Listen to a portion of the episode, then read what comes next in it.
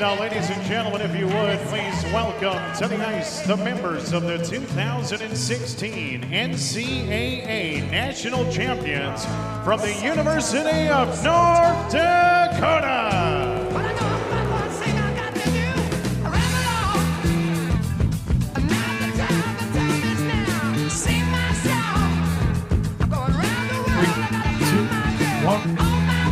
Welcome back to the Has Beens, presented by 10K Takes, brought to you always by the Chill Boys. And you can go on www.chillboys.com. And listeners, you can type in HB15 to get 15% off your first order from the Chill Boys. Get your underwear, socks made out of bamboo. Now let's get into our weekend recap here, brought to you by Beauty Status. And like I said last week, guys, Beauty Status has those head covers for your uh, driver.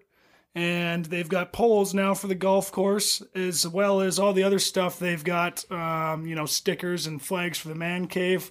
Just very authentic stuff. Um, they do a genuine job there with the uh, Minnesota brand and in hockey all around. Ols, uh, why don't you start us off here? What'd you get up to?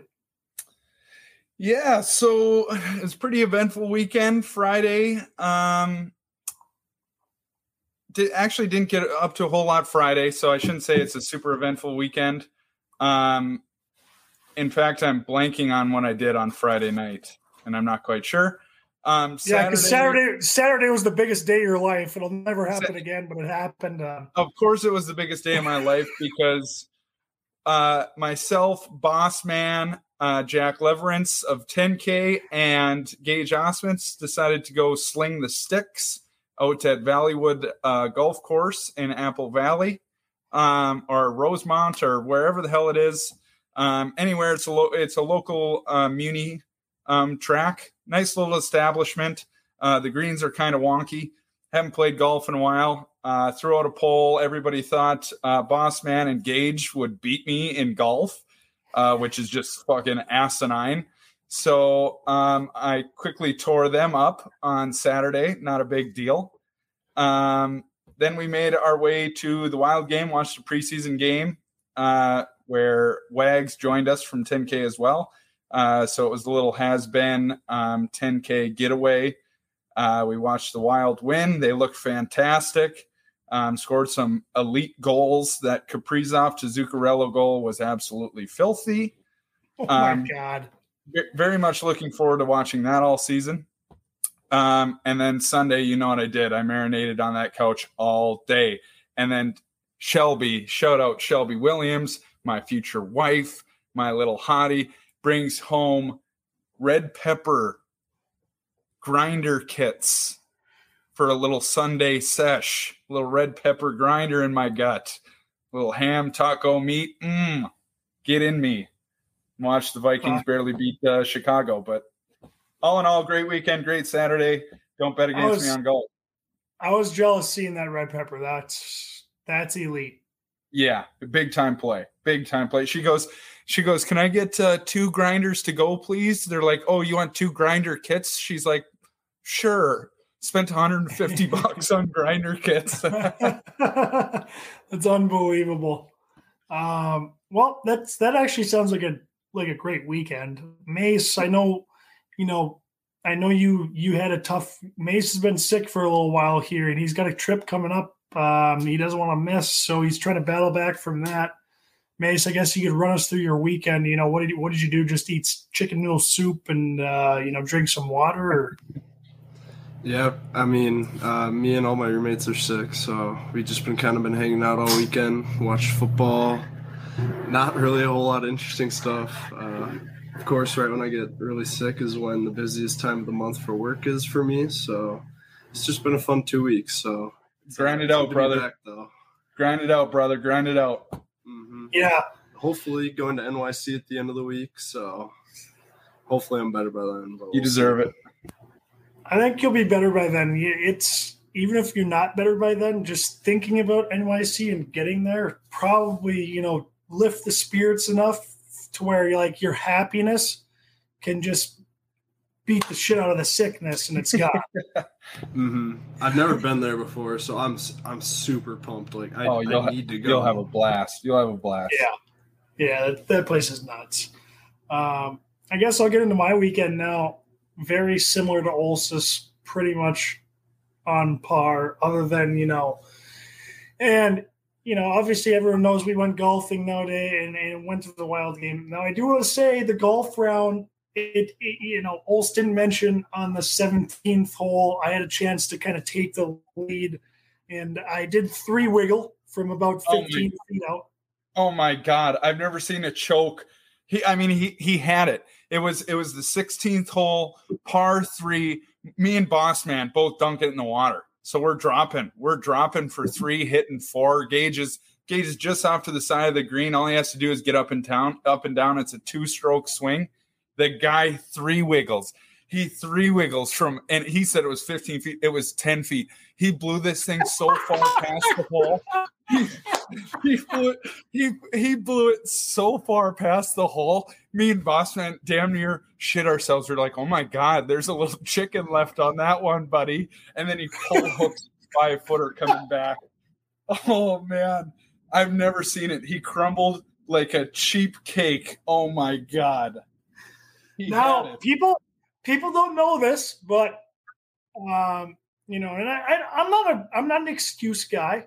You know, excuses. let, let, me get, let me fill you listeners in on something. Okay, whatever you're doing in life, everyone's got excuses.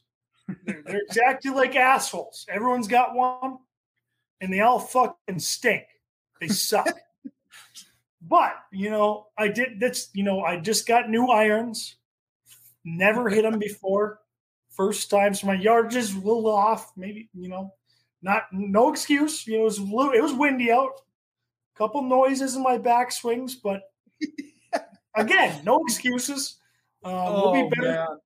We'll be better for it. And I'm actually happy this happened. I'm, I'm I'm happy this happened because you know it's good for Ols to get that win away because I know like there's going to be times where we're playing in the future and I'm going to have to let him win one just so he doesn't do something stupid. I don't know because it'll I, I will beat him a numerous times after this one. But tallies tallies one oh big sexy one oh the large sex. oh baby. Uh, that was a hell of a time though. That was a great time. Um, always good. Always good getting out on the course with buddies, especially when you got a little match going. One of the only th- one of the only competitive, I guess, outside of you know business, I do get pretty competitive with business, but outside you know hobbies, it's one one thing you can get competitive at with your with your good buddies. So I would love to do that every weekend, man. That was awesome. Yeah, for sure. Um, I, I we we got to look into getting into some kind of league or something next summer. Like I I got yeah. I got to do something the the fact that I only played, you know, 15 times maximum this summer is just an absolute shame. Yeah, and I, you know, it makes me sad. You say this; it, it kind of reminded me. Um, I do have a little announcement to make to the listeners because I know a lot of them are from up north. Um, I will be moving back to Grand Forks um, coming coming November. I am moving back to Grand Forks. We are starting a mini movers location in Grand Forks, North Dakota. We will be servicing, you know, Fargo, Grand Forks, Detroit Lakes, all the surrounding areas with all of your moving needs, whatever it is. Um, you know, little deliveries, full house moves, really, really, really heavy things that need to be moved. Call me. I'll get that shit moved. Um, but yeah, a little a little change in my life, a little bit. I'm gonna have to be up in Grand Forks for a year or two, um, starting starting a little branch there. Hopefully, have you know one of our guys um, take a bigger role and start running it up there. Which you know, I always wanted a reason to to go back to Forks and make it. You know, I gotta get back to Forks every week or you know once every two weeks this is kind of why I'm doing it. So I have a good reason to get back there eventually, and I will be there for the next year or two to uh, get things off the ground. But that's we, the goal for now, and and you know we're excited to to get it going and, and see what can happen. It's pre- it's pretty cool expanding the business. Uh, obviously, killing it down here in Minneapolis. We're excited for you. I'll just have to make the trip up to Kings Walk and clap clap your cheeks up there for a little bit. I'll have Kingswalk so dialed in when Ols comes to town. He's gonna. I'm gonna give him a stroke every night just to be nice. oh, you should. You should. I'd love it. I'd take. I'd take it happily. uh, but yeah, no, that's that's the news there, I guess. And uh, let's kind of go over our our our predictions now. Olson Mace weren't here last week with with some sicknesses there. Um, and we, I kind of went through our records that we had the first week we did it.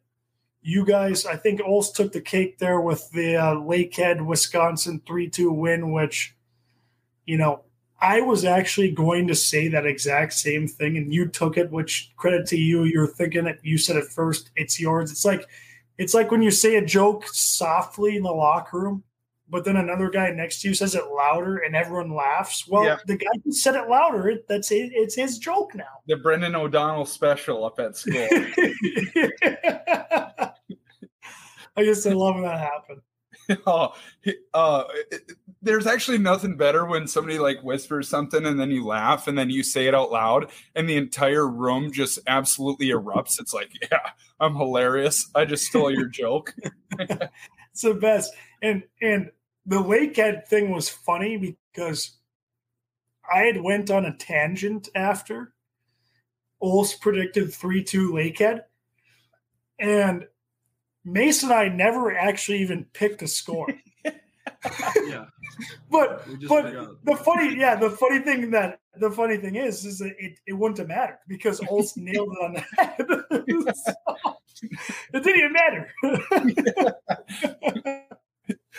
Um, but yeah, and then and then from last week, um, gosh, I don't even know if I wrote it down because I was too busy trying to make sure that it was recording and stuff. But we'll go over that. We'll go over that again. Let's just move on to our predictions for this week. Um, and they are going to be series predictions, not just games and scores. So we're just going to go series, you know, split sweep one way or another. You pick whatever your record is at the end of the year again. And guys, let's not forget, sorry listeners, we will have the nude portrait out at some point. We will. We we will absolutely 100% guarantee a nude picture at some point in the near to decent future. Can't just, can't can't promise can't promise any hogs will be out. They'll probably yeah. be covered, but all yeah. the other skin, most of the other skin will be showing. So yep, yep.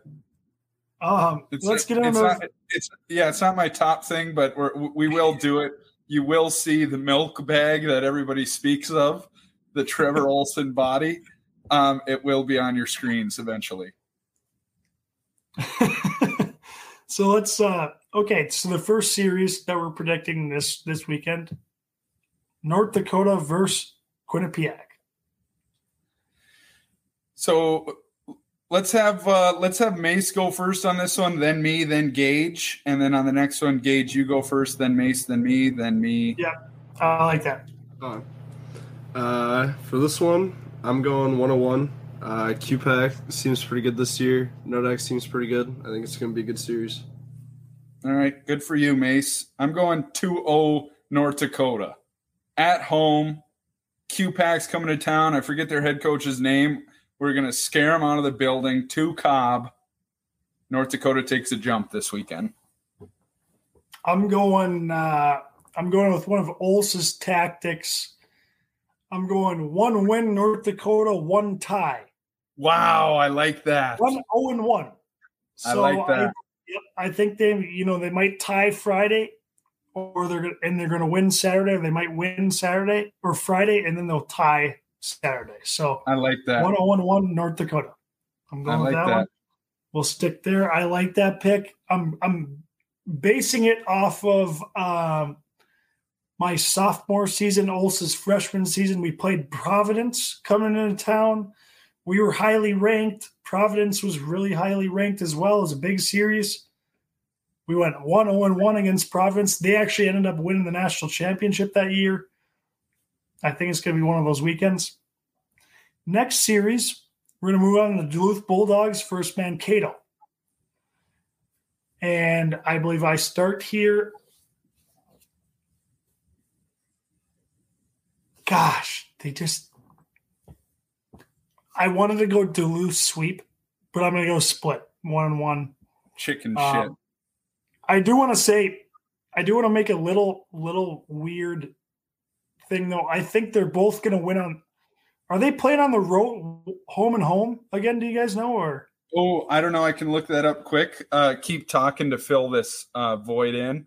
I was Um, I was go- I was going. If they're playing home and home, I think the away team will win both. Nope. Where's that? It's In- in Kato, both games. Okay. Friday Friday is going to be a Duluth win. Saturday, Mankato. Kato's not losing at home with the Saturday night on the line. No chance. 20, 24 year olds, they're not fucking losing that game. you kidding me? They want to head to the bar. Mace, what do you got? Uh, I'm going 2 Duluth. Uh, I haven't really heard a whole lot about Mankato this year, and the last I heard that they just lost a ton of senior guys. So, yeah, I'm going 2 I like that. I was uh I was leaning that way. I'm gonna go. I'm gonna go. Mm, I'll go one zero and one in favor of Duluth. One zero and one. So Mankato will go 0 1 and one. I think they there's one tie this weekend, and Duluth grabs the other win. Okay. I like that. Now the next series, Denver at UMass Amherst. Den- also for, yeah, I love that. I get to go last. 2 0 Denver. No oh explanation needed. 2 0 Denver. I don't want to follow Ols's lead here, but I'm gonna I, I'm also going 2-0 Denver. I don't know why. But I think it's gonna happen. Mace. I mean, Denver's powerhouse this year. Do I go 2-0 and then we all go 2-0 or do I, I, I don't know. D- Then do we have to pick another series or what happens No. there? No, I Oh. mean it's it's the whole year. It's the whole year Yeah, added that's, up. So that's true. we can That's all true. three have the oh same. then. Yeah. All right, 2 We're 0. We all got 2-0. I Denver 2 0.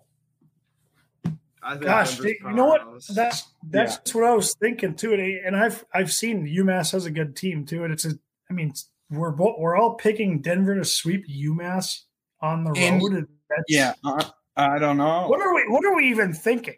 I I'll- mean, are we I'll- biased?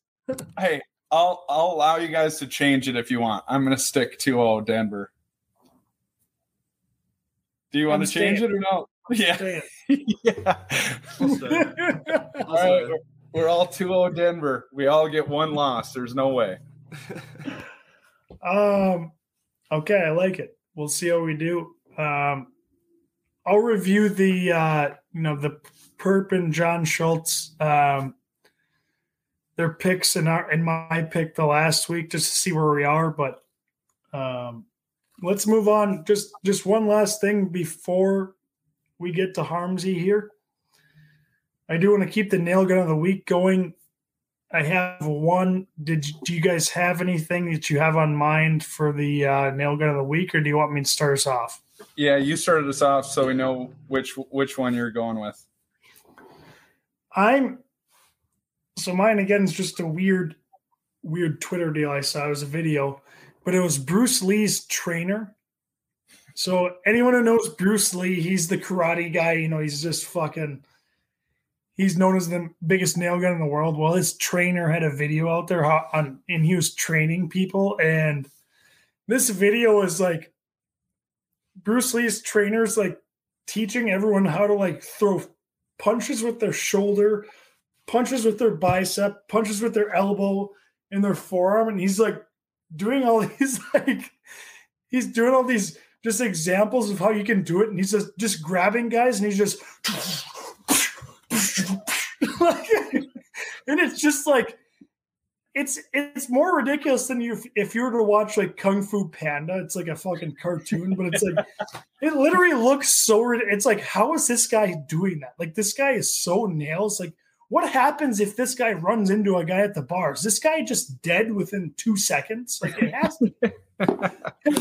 I just saw this video and I thought it was so nails. Like he was just like throwing punches with his like bicep and stuff, like doing different things, and it was it was insane. So I, I had to mention that, but that's I only had one this week, which is crazy, but that's that's my that's, only one. So. That's a huge that's a huge surprise. Actually, I was fully expecting you to have three or four and list them off. um, but I'm I'm going to go with not a singular person, but a team. I'm going to go with uh, the Seattle Mariners. Oh, what a pick! Not not being in the playoffs for I don't even know how many years and then they just have one of the biggest comebacks in MLB history. Oh, that was gross. Such a sick story. Uh, that rookie's an absolute nail gun. I'm going with the Seattle Mariners. That was that's actually an unbelievable call because that Mariners story. I mean, they they come back. What did they? Who did they just beat uh, in the wild card? They came back first team and like there's only been three teams in history that come back seven runs in the playoffs yeah. win the game, and they're one of them. Yeah. That's nasty. Yeah, it was gross. Super sick. Uh looks like we lost Mace here. Uh do we just hop into uh Harmsy's interview? Yeah, we might have to just hop into Harmsy's interview here. Um that's fine with me. I mean, we, we got it all done, and and everyone's going to enjoy Harmsy's interview. It's an hour, hour and a half, hour twenty minutes. So um, now everyone, you know, just tune in to the next half here with Brendan Harms, Bemidji State University hockey player. I played with him in Utah. Um, just a great guy from a small town in Manitoba. Loves hockey. Um, you guys will enjoy this one. Now on to Brendan Harms. And now I'd like to welcome on a very special guest, longtime listener, friend of the show, good Toba boy up from the up, up from north the uh, Canada, Steinbach, uh, town of seventeen thousand people. They love their hockey. Former Bemidji State Beaver, Brendan Harms. Harmsy, thanks for coming on, man. Wow, what an intro! Thanks for having me, boys. Good to have it's, you. Uh, Love love a little northern Bemidji action, northern Minnesota Bemidji action. Good to have you. Oh, it's it's nice, and we're going to talk some Duluth stuff. It's uh, we're ready to rock. Oh yeah, I like it. Um, so Harmsy, you know, we played together in Utah for uh, for a good stint there. Um, you obviously played at Bemidji. What are you What have you been up to now? How long have you been retired? And uh, you know, what's what's taking up your days? Well, I'm actually not retired yet close, but I'm not. Um, yep. These days, I'm still waiting. I uh, this year I did summer a little bit differently. Uh, crazy summer, actually. I think we had my girlfriend and I had like six weddings or something like that. It was nuts. Well, congrats, by the way. Thank you. Um, and then I actually bought a house in Steinbach this summer, so got into the place about uh, probably about a month ago. So been doing that, and then I actually um, about halfway through last year I started taking some classes. So back in school for uh, it's called the post grad certificate in, in real estate appraisal. So I've been doing that. Got a good internship this summer. I was lucky to to hook up with a guy from town and been working with him. So I was hoping to kind of try and sign somewhere late. Um, it's not really normal with Europe. Usually we have to leave August 1st. I've had to leave August 1st the last two or three years. So um, right now I'm ready to rock whenever I get the call. I'm just practicing with our junior team in, in Steinbach and trying to stay ready and, and hopefully I can get going soon. Nice. So is that? I mean, so you don't have a certain place you want to go. It's just whoever comes calling. Um, do you have an idea? You know what country that might be in, what town, or is it just it could be anywhere? Yeah, like at this point, I've played three years in Europe now. So I played one year in Norway and then and two years two years in Denmark. Um, really like those countries. Uh, Scandinavia is awesome. Like when you get out there, um, the people are it's like being at home, honestly. Everyone speaks English. Um, a lot of coaches are North American too. My coach in Denmark was North American. The other one was Swedish.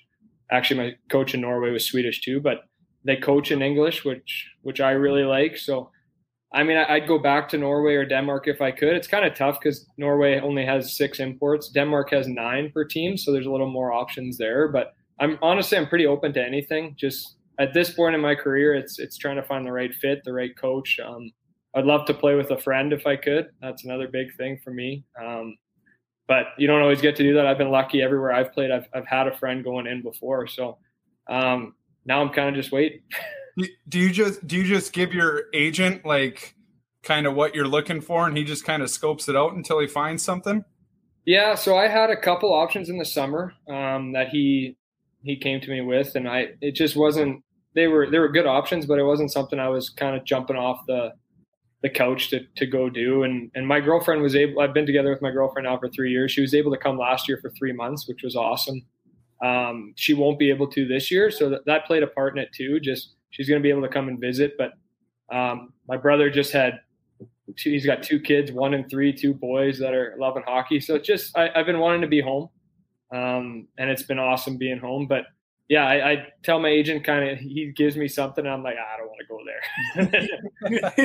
something else, and it's like okay, like I, I kind of now like just like just like you guys too. Like once you've played in enough spots, get to know enough guys, you have a, a good idea of kind of where you wanted to go, where you want to go, and and what you definitely don't want to do. So um, now is the challenge and just trying to find that. For sure. Well, I mean, I want to know where you found this girlfriend of yours. You know, you're going overseas, going out doing all this stuff, playing hockey, and it seems like she's just, you know, still by your side. Um, is that something you worked out before you guys kind of signed the contract? Like, hey, we're boyfriend and girlfriend. But before, you know, I do want you to know that, uh, you know, hockey is going to come first. And, uh, you know, as soon as I'm done playing hockey, that's when you will slide into that first spot. Um, but for now, you're going to be number two, or you know, how does that go? Yeah, we we signed her to a multi-year deal early on. it was, uh, no, it was it was actually funny. I was in Greenville, dark days at Greenville, when we were in the toilet bowl series, trying to win second second last place against Norfolk. But uh, I started talking to her around then. Uh, she's from just outside of Winnipeg, so uh, her dad's actually an RCMP officer, so she grew up all over Manitoba. She's lived in everywhere I've played hockey in Manitoba, which is pretty crazy. But um, yeah, I put that up front. I just told her I was like, I'm I'm not looking to to finish playing anytime soon. She's been really awesome with it. Um, when I went to Norway, it was it was really quick. It was like I was in Cincinnati, um, sitting in the stands, and uh, got the opportunity to go to Norway and went home for five days and then ripped out there. And she was able to come out twice there, which was awesome. Uh, COVID year in Denmark was tough. She was only able to come once, and then last year she actually quit her job and came out for for three months, and now she um, she took a job with the same company. Um, she's a manager of a restaurant out here, so she's got to be home. You can't really do that remotely, so that's uh, that's a part of it. But no, she's been she's been awesome with it all.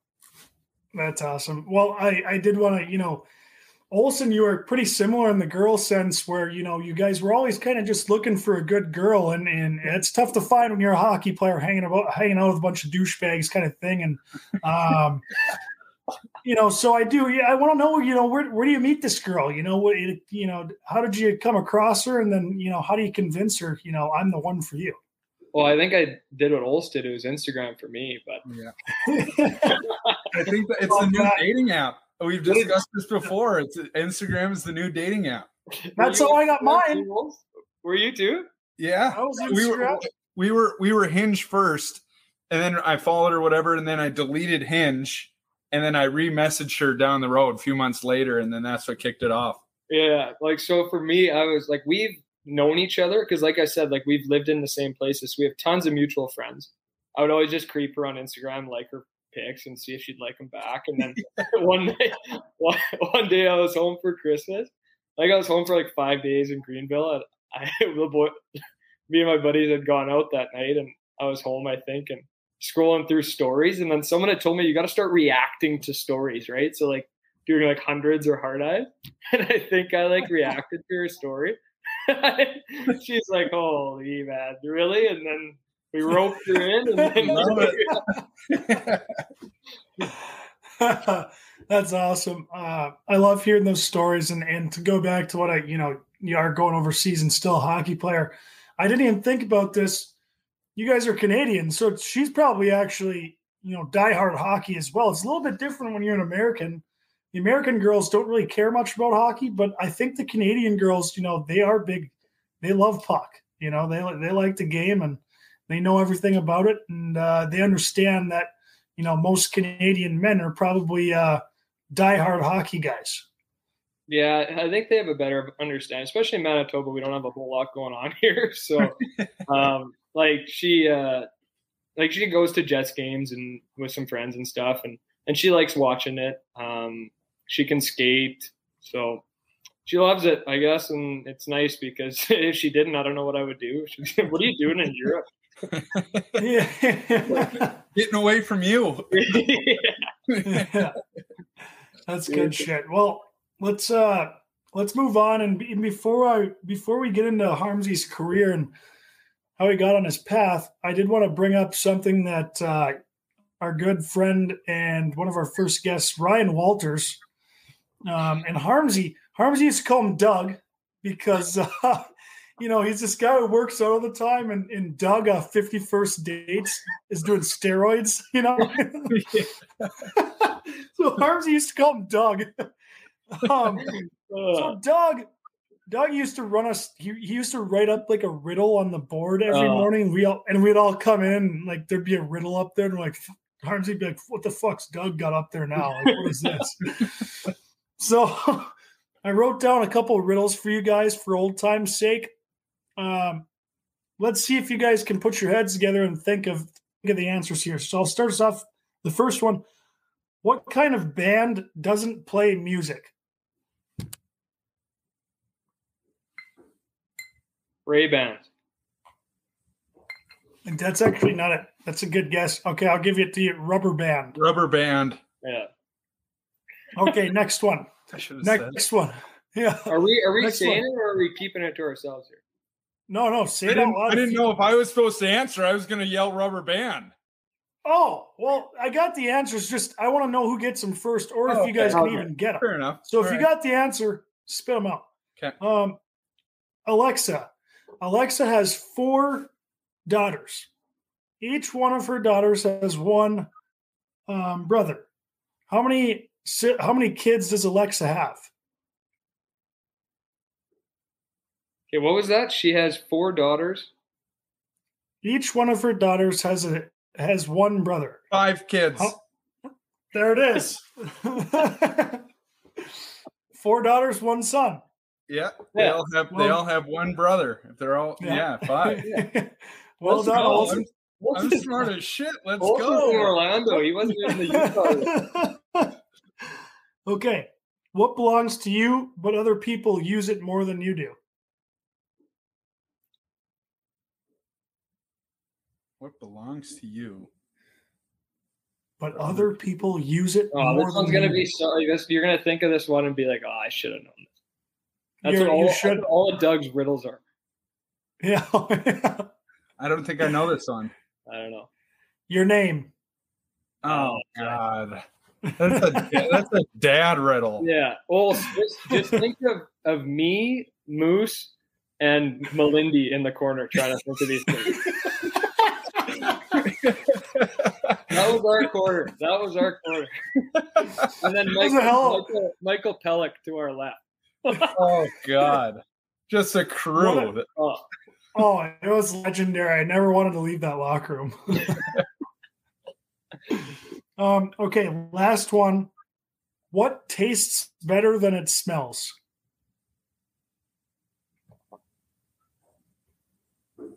I think I've heard this one before, but I don't know the answer. yeah. I'm I'm terrible at these. What tastes better than it smells? The tongue. I hate these things. oh my god. the tongue doesn't smell, it tastes. No, it doesn't taste. It doesn't. You can't taste anything, but you can. What was the question? It tastes better than it smells. Oh, what yeah, tastes makes- better than it smells? Yep, the tongue. Yeah. Okay, Yeah. well, look, that's all I had Alright, written down. I mean, that's all I had written down. Also, good job in the first couple there. Hey, Ray Uh, Bans was good too. Yeah. Ray Bans was a good answer. I like that. So, Harmsy, let's get into your career here. And what we typically do is kind of go through everyone's path and, you know, how they got to be where they are now. Um, and especially as hockey players, a lot of us been has beens, but obviously, plenty guys are still playing. So, you're from Steinbach, Manitoba, town of 17,000. obviously there's plenty of hockey up in Manitoba, so it's no wonder you chose hockey to play. Um, you go, you, you start your junior career in, in Portage. Is that Portage La Prairie, Harmsy? Yeah. yeah. So I played, I played a couple tournaments up there. I mean, pretty small town, but it's only 40 miles away from your hometown. So, you know, what, did that have a deciding factor in how you got there? Or, you know, I know as Canadians, sometimes you guys are thinking about you know, the WHL if you're in Manitoba. Um, in this route you went to Portage, you still leave that college avenue open. Was that something that was in the back of your mind, or was that kind of just all you had going for you at the time? Yeah. So in um, in Manitoba, we're uh, so we're with the WHL, um, and in Manitoba at the time, Brand, the Brandon Wheat Kings were kind of our only WHL team. Now the Winnipeg Ice are in the in the league as well. Uh, but growing up, like I think Meller said too, I listened to to Meller's. You you kind of only know junior hockey, like WHL, major junior hockey, and I always wanted to play for the Wheat Kings. That was kind of my goal as a kid, and like we have on our uh, on our cable, we had the Wheat Kings were on cable, so you could watch the Wheat Kings, um, and that was my dream, kind of. And, and once I got older, I I was we had our bantam draft, so the year before you go into midget hockey, so you'd be in uh, freshman in high school. So then you get drafted. I was drafted to Portage and I was drafted to um, Brandon, which I was pretty lucky to do. But my hometown just actually moved to Steinbach. So like, or sorry, my hometown team had just moved to Steinbach. So that was their first draft um, in the MJHL, and they didn't pick me. They had the first overall pick, and I got snubbed. Yes. Good stuff. I don't know if I was good enough anyway, but I ended up going ninth overall. There's only 10 teams in the league, but in the first round to, to Portage. So I was super pumped. And Portage and Brandon had similar scouts. So I, I'd been drafted um, to Brandon in the sixth round and then drafted to Portage. Uh, I went, I, I, my next year, I had a pretty decent uh, midget year. I made the, the under 18 team. So that was, we, you could play from, uh, 10th grade to 12th grade. So I played as a 10th grader and had so, a good season. So, Harmsy, just to budge in here, is that, you know, this Portage team, is that kind of a almost a minor league team for the Wheat Kings at the time? Um, yeah, kind of. Yeah. Yeah. I like usually they're like the Wheat Kings, like if you can make it as a 16 year old, you make it as a 16 year old. But if they can get um, like Manitoba guys, it's tough because now they switched it where you have, you can protect two players from your hometown. So like if this was the time now, like I would have been protected, right, by by the Pistons and Steinbach, where yeah. Will Smith played and those guys that you know. Um, but I uh, yeah, I wasn't protected, I wasn't picked. So the scouting, there was some guys that were with both teams, but it kind of just depended on where you were from too. Um, but I was super lucky, man. I, I ended up going to Wheat Kings camp and like like you guys do when you're in early junior, you don't really know what's going on. Like I was 15, I'm a late birthday. I go to this Wheat Kings camp. I'm the fourth line center on my team. Brayden Schenn's the first line center. I'm sitting here like, wow, like I'm not like I don't want to stay out there too long. I don't want to, you know what I mean? And like, and back then, like these, we had spring camp. So I went to the spring camp first, um, and I got absolutely decked, like just rocked by someone camp ends and Portage calls, yeah, are you coming to our spring camp? I was like, I don't want to come to your spring camp. end up playing there, like do all that stuff. And then I go into my year where I'm trying to make the team as a, as a 16 year old and I don't make it, whatever. I don't think I was good enough to make it. Um, but he tells me, Kelly McCrimmon tells me he's with uh, Vegas now. He's the GM of Vegas. And he's like, yeah, we're reassigning you. I was like, well, I don't even know what that means. Goes, yeah, you're done. like you're done. I was like, okay. So he's like, if you if you can make a junior team Portage, like that's great. But if you play midget again, that's fine. I'm like, well, I want to make Portage like a, a guy from uh, Saint Anne, where Gen- the general's from. Another guy from yeah. there. He had he had played Portage, and then he had played Brandon. So like that was kind of the guy that I was watching, um, and I wanted to do that. And my coach from uh, Portage called me. He goes, "Oh, they cut you already?" I was like, "Yeah." He's like, "Wow, come on down." so I ended up making the team. I was 15 at the time. I got super lucky at the time when you make it as a 16 year old. Like you're supposed to play in the top six, or else they're not supposed to keep you. So uh, ended up playing on a really good line. Our team won the, the championship. We won the Anavet Cup, which is when you play against Saskatchewan. Uh, went to the RBC Cup, lost out there, but you know, had a, a really great experience. And then I got drafted to Fargo. And that um, that was a big decision I had to make the next year. But I, I always wanted to keep that kind of both options open because. But if it wasn't for getting cut from Brandon, like if I could have signed with Brandon, I would have signed right away. But they uh, they cut me and then wanted me to come after that under 17 tournament, but I said no um, because at that point I had talked to some schools and stuff like that. I wanted to keep that available, and um, luckily enough, I, yeah. I ended up deciding. So I mean, you said, you know, you said you you had wanted to play for Brandon, you get cut. Um, then you play for Portage. You have a great year. Go to RBC. I think that's the you know the tournament that goes until fucking August. It seems like almost. It's like they're playing all damn year long. Um, where where well, was your where was your RBC Cup? Where was uh, the first one was in uh, or no, it was in Cam Camrose, Alberta. It's really sweet rink. And then the next one, the next year was in Humboldt, Saskatchewan. So it was okay, yeah. it was good for us because if we like that was part of why I came back because um, I actually made Fargo as a 17 year old, but I knew that a lot of the guys were going to be back, and I knew that if we won our league, there was a good chance Humboldt was going to win their league, so we'd automatically get in. Okay, yeah, that's I I because my brother played in the Superior International Junior Hockey League or whatever. In the SI. Yeah, and, my brother did too. Yeah, and so you know he uh, they ended up playing, and I can't remember can't remember where it was. I think it might have been out in Nova Scotia, but that that had to be a year or two after you. It was probably yeah, because it was mine was mine was. Tw- are you in '93, old? Yeah, but you're in the year like you're you were in my grade, right? Like you're because you were you held back. I forget how the Americans do it differently. Yeah, so so I was late birth year, so I was a 2012 high yeah. school graduate. yeah, whatever. yeah. So that would have been like that was my grade 11, grade 12 year was when I was in Portage, and I actually I was super lucky, man. I got to play with my brother my my first year. So my brother was in the SIJHL too, and he came home and was playing for our hometown team, and then we traded for him at the deadline. Oh, it was, it was sweet because oh, he's four years. Yeah, he's four years older. Um, never got to play with him growing up, and then he comes over. Man, he was our. He had a point per game. He came over. He was our on our fourth line, but our D man on the top of the PP, and he used to just rip clappers. Like he's got a, he's got a great shot. He's smart. He still plays senior hockey. And he used to rip clappers. I was in front of the net, and he just kept smoking me with them. I was like, "Damn, stop smoking me with these pucks." He goes, "Get out of the way. They're going top cheese." oh, I love. It. I I mean, playing with your brother, like we've talked about before, just playing with your brother would be unbelievable. Like, be on the same team, especially four years apart, where you don't get a chance to play with each other.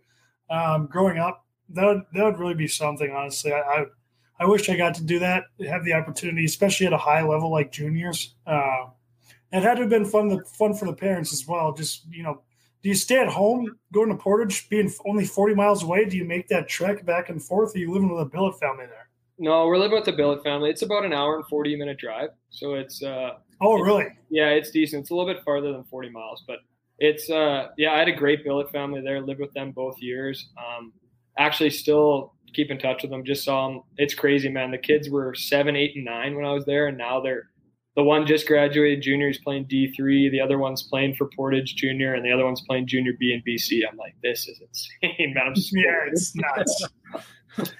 it is crazy to see the billet the billet siblings. Like mine are one of them's in college now, and the other one's like a junior in high school, and they were like, you know, this big when I. like, oh, I, I know. It's, little tiny little kids. Um, but Harmsy, what I wanted to ask was, you know, you get drafted by Fargo, you, you're still playing in Portage. You know, is your dream of playing for the Wheat Kings still alive at this point? Like, are you still, you know, trying to get to the WHL and play for the Wheat Kings at this time?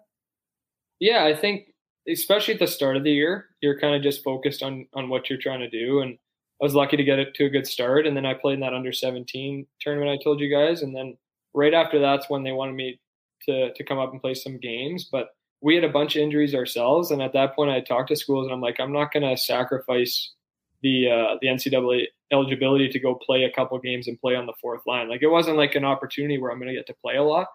Um, and then I went to like the spring camp after the year, and I still hadn't signed. I had the contract at home and everything, and I kind of made all my decisions at once. Actually, I um, I went, I visited Bemidji, and I visited North Dakota, and then uh, I had already had an offer from Anchorage, and uh, I just kind of decided all at once that I wanted to go to college and that um, that I wanted to go to Bemidji. Um, it was I, that's kind of I just wanted to not get it out of the way, but I wanted to. I knew I wanted to be close to home, and what better places like Bemidji is a great smaller campus, smaller school, right? North Dakota is obviously an unbelievable school. I've watched some games there.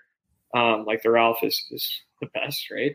and then I had the Wheat King. So like for like for me, I was honestly the luckiest kid ever, man. I got to go have those options. North Dakota never offered me. So when I went to the visit to Bemidji, I, I went visited Bemidji with my mom. My dad was working that weekend, so came back because I'm two hours from Grand Forks, man. Like, and I'm three hours, three yeah.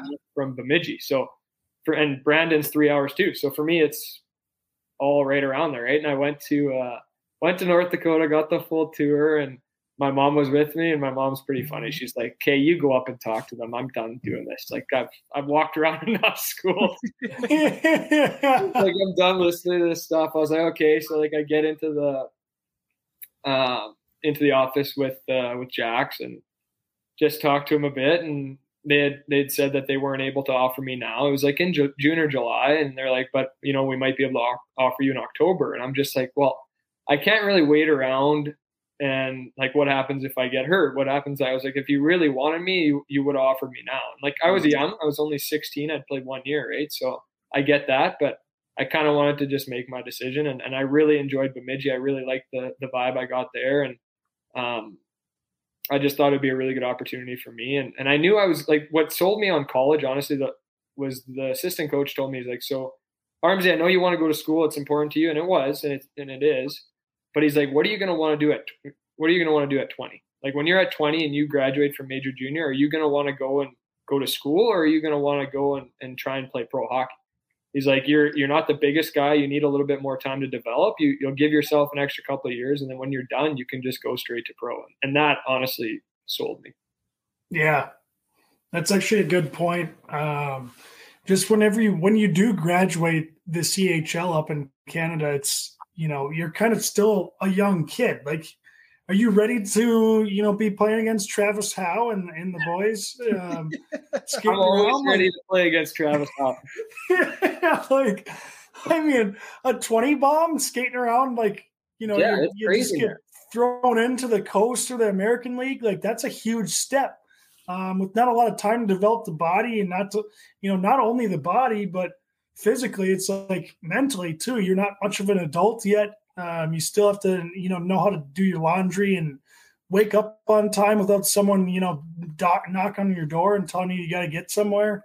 Um, those are all big parts, and I think those are those are big big things that you learn in college. I think um, you know, showing up on time to meetings and stuff, waking yourself up, um, being responsible with your own schedule and time management is such a huge part of college, which um, gives you a little leeway when before you get to pro. So that that would that would definitely be one of my biggest selling points on college as well. Um, Hundred percent. For me, for me too. I was fortunate to play like my three years of junior. We played until May every year. So I played, went to the RBC Cup twice. Um, in the USHL, we lost in the final. So like my body, I like I was tall enough. I was like I'm just at six feet now, and I was probably the same then, maybe five eleven and a half. But like I didn't, my body wasn't big enough. Like I wasn't strong enough because I never had any time to train. Like I played a ton of games, which was awesome. And that helped me a ton. But like when I got to college, I I really got to to focus on that off ice part of it too, which is I think I needed for sure. Yeah, one hundred percent. I, I wanted to. So you get your commitment from Bemidji did they have any um, influence on you going to Fargo versus going back, you know, home? And you know, did they have a route for you junior wise, or did you just kind of say, you know, I want to go play in Fargo for a year? Like, what was that kind of about? And then talk about your year in Fargo because you guys had a nasty little team there. yeah, uh, yeah. They um. So I think they had a part in me I don't know, getting drafted there maybe. I don't, I don't know if they did have a say in that, but they had a good connection with the Fargo coaches. I had Marksy there, who was the man. Um, and then I had Byron Poole, who's the associate head coach at Northern Michigan right now, who was a phenomenal coach too, both Canadian guys. Um, I was actually drafted by Jason Herter before that, and then um, he actually we had a uh, cabin on the same lake, so we were about to like talk about Fargo, and then all of a sudden he gassed Fargo. So, but it was um, with Bemidji. I um, like I got drafted to Fargo. I went down there as a 17 year old. Marksy, like I just wanted to make a good impression. Um, Marksy told me after after camp, I'm sitting in, and this is a Serratore story. I'm sitting in the locker room like as a 17 year old guy, and I'm committed to Bemidji. All of a sudden, Tom Serratore is like in the locker of camp. he goes, "Yeah, nice." I'm like, "What are you? What are you doing, man?" I'm like, "We're in more of a locker. We did it in Portage too." And I was like, "Tom, you're like, what? What's going on?" He goes, "Yeah, you know, just checking in, whatever." I'm like, "What? What's going on here?"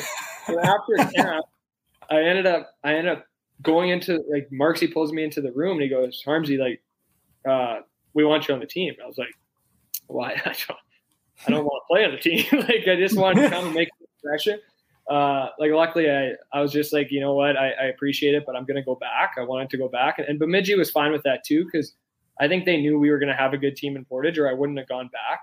Um, and I didn't know how much I was going to play in Fargo. I knew I, if I made it, I, I could be on the third or fourth line. And and I Yeah. still another year of high school left, and I wanted to finish that up in Canada just with transferring everything. And I honestly think that was the best move for me because I got to go back. I was familiar. I was comfortable. I got to play a ton. I ended up getting hurt, by the way, too. So I like right when I after I committed, like early in the season, I got I got hurt again. So um, then going to Fargo, man, so lucky. Like what a what a place. It's only three hours from my hometown. So I get there and like I was bad. Like I was bad. And I think like being committed to Bemidji helped me because they kind of knew that coming from Manitoba I was going to need a little bit of time just to adjust to the speed and everything of the American game and of the USHL. Like it's like college. Like you guys know you played in it. Um, but I was playing with with Dahmer and Dom was getting ripped too. and Dom was but Dom was drafted, so it's like who are they going to rip more, Dom or some random kid from from Manitoba? like they, this guy should be this guy should be shitty. Like, so I'm sitting there like, okay, and I'm like, man, I don't know why. I just like I kept dropping my gloves during that fall classic and never fighting anyone. I dropped my gloves like four times and never fought once. and I was just like, what? I, I started talking with someone like, man, what are you doing? Like, figure it out.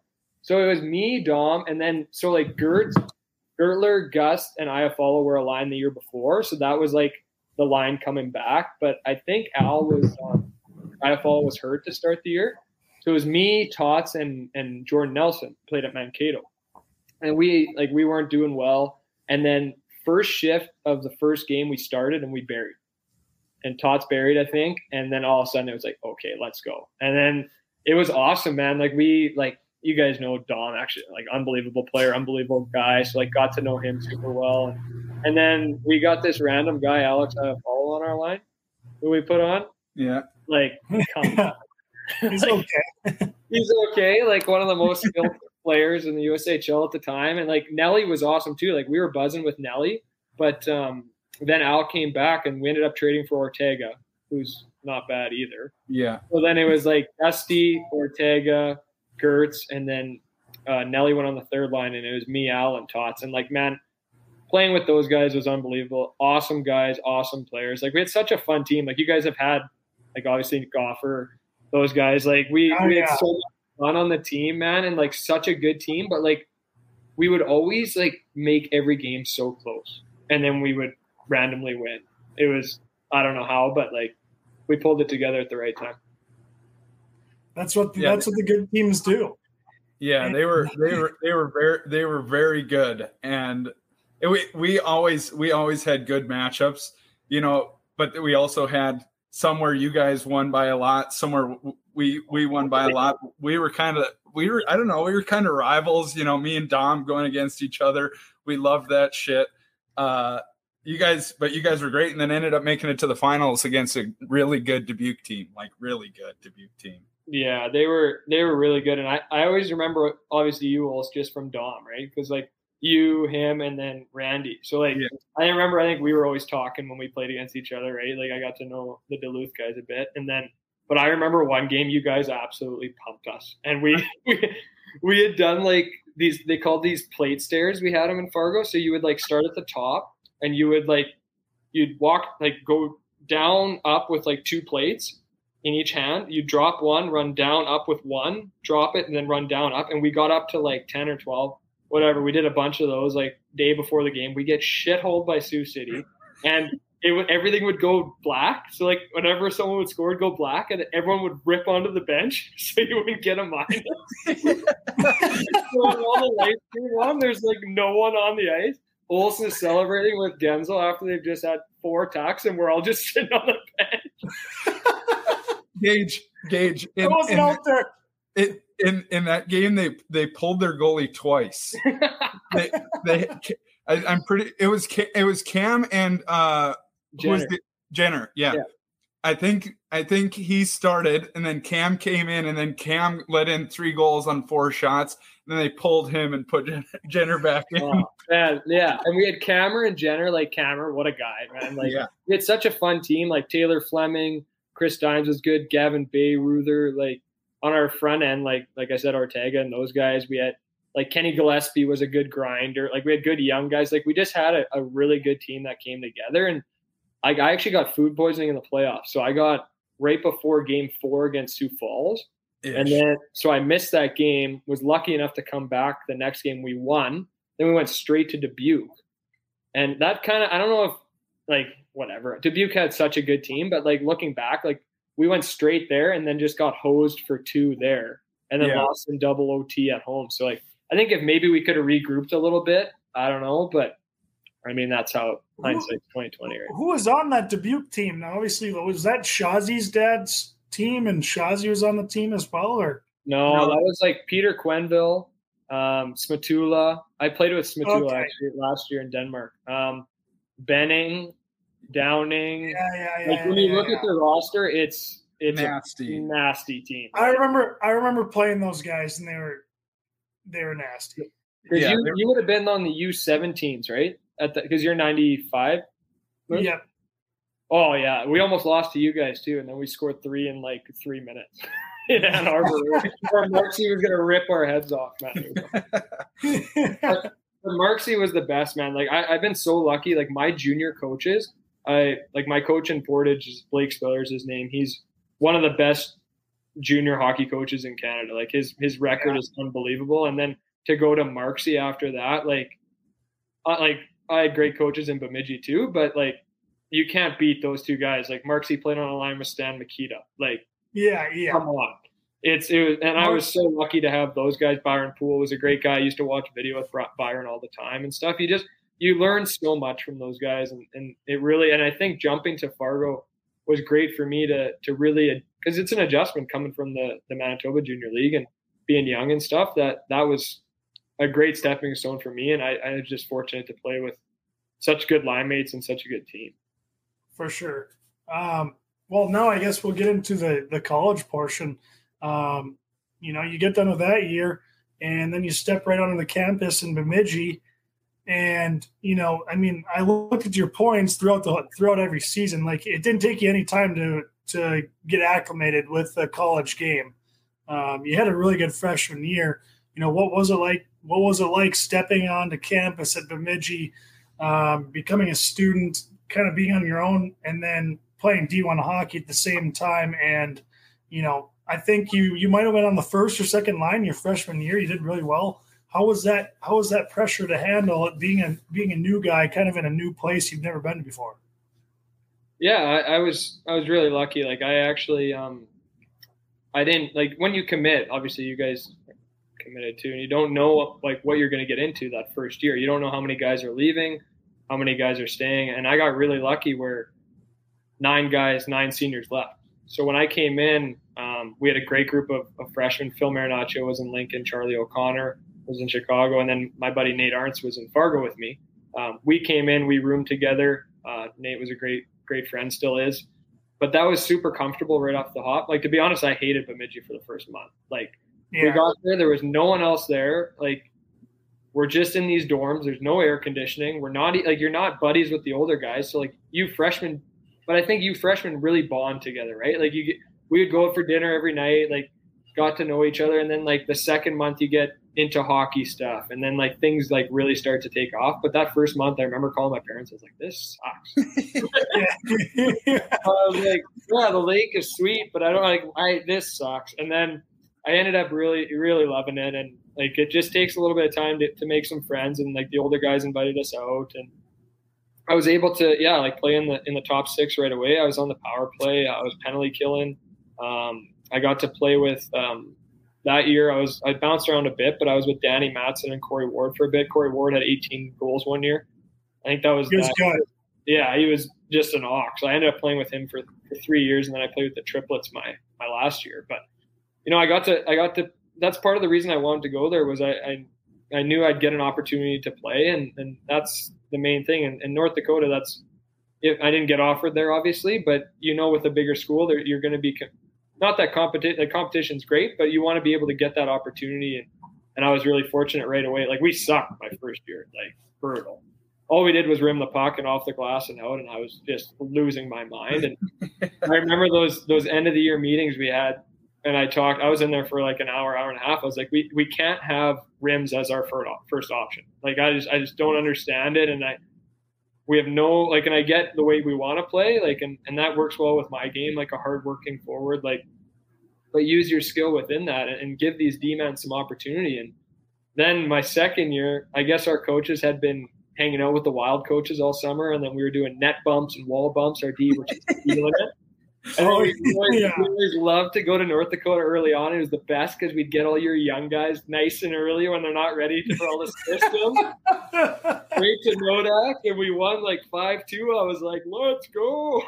you had you had the game winner that game. I had two tucks that game. I think I should have called it a career after that game. That's it for me. Well That's it. Never playing hockey again. But no, man, that was awesome. Like, I, I always love playing against you guys because obviously knowing like some of the guys too, like Chiz and, and the general.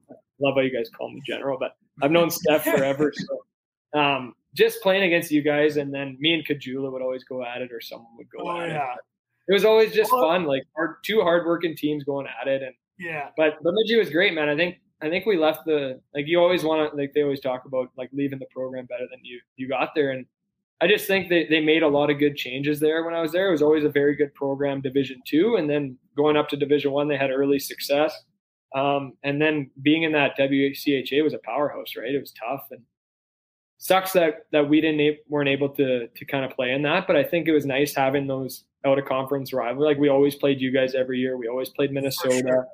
we got to play St. Cloud all the time. Like I chucked a pizza cross ice to Nic Dowd one of my first games. He buries And then and then and then Gillen takes me in in between periods. He goes, "Let's watch it." I watch it on video. He goes, "You're going back out there." I'm like, "Man, I'm just gonna chuck another one through the seam."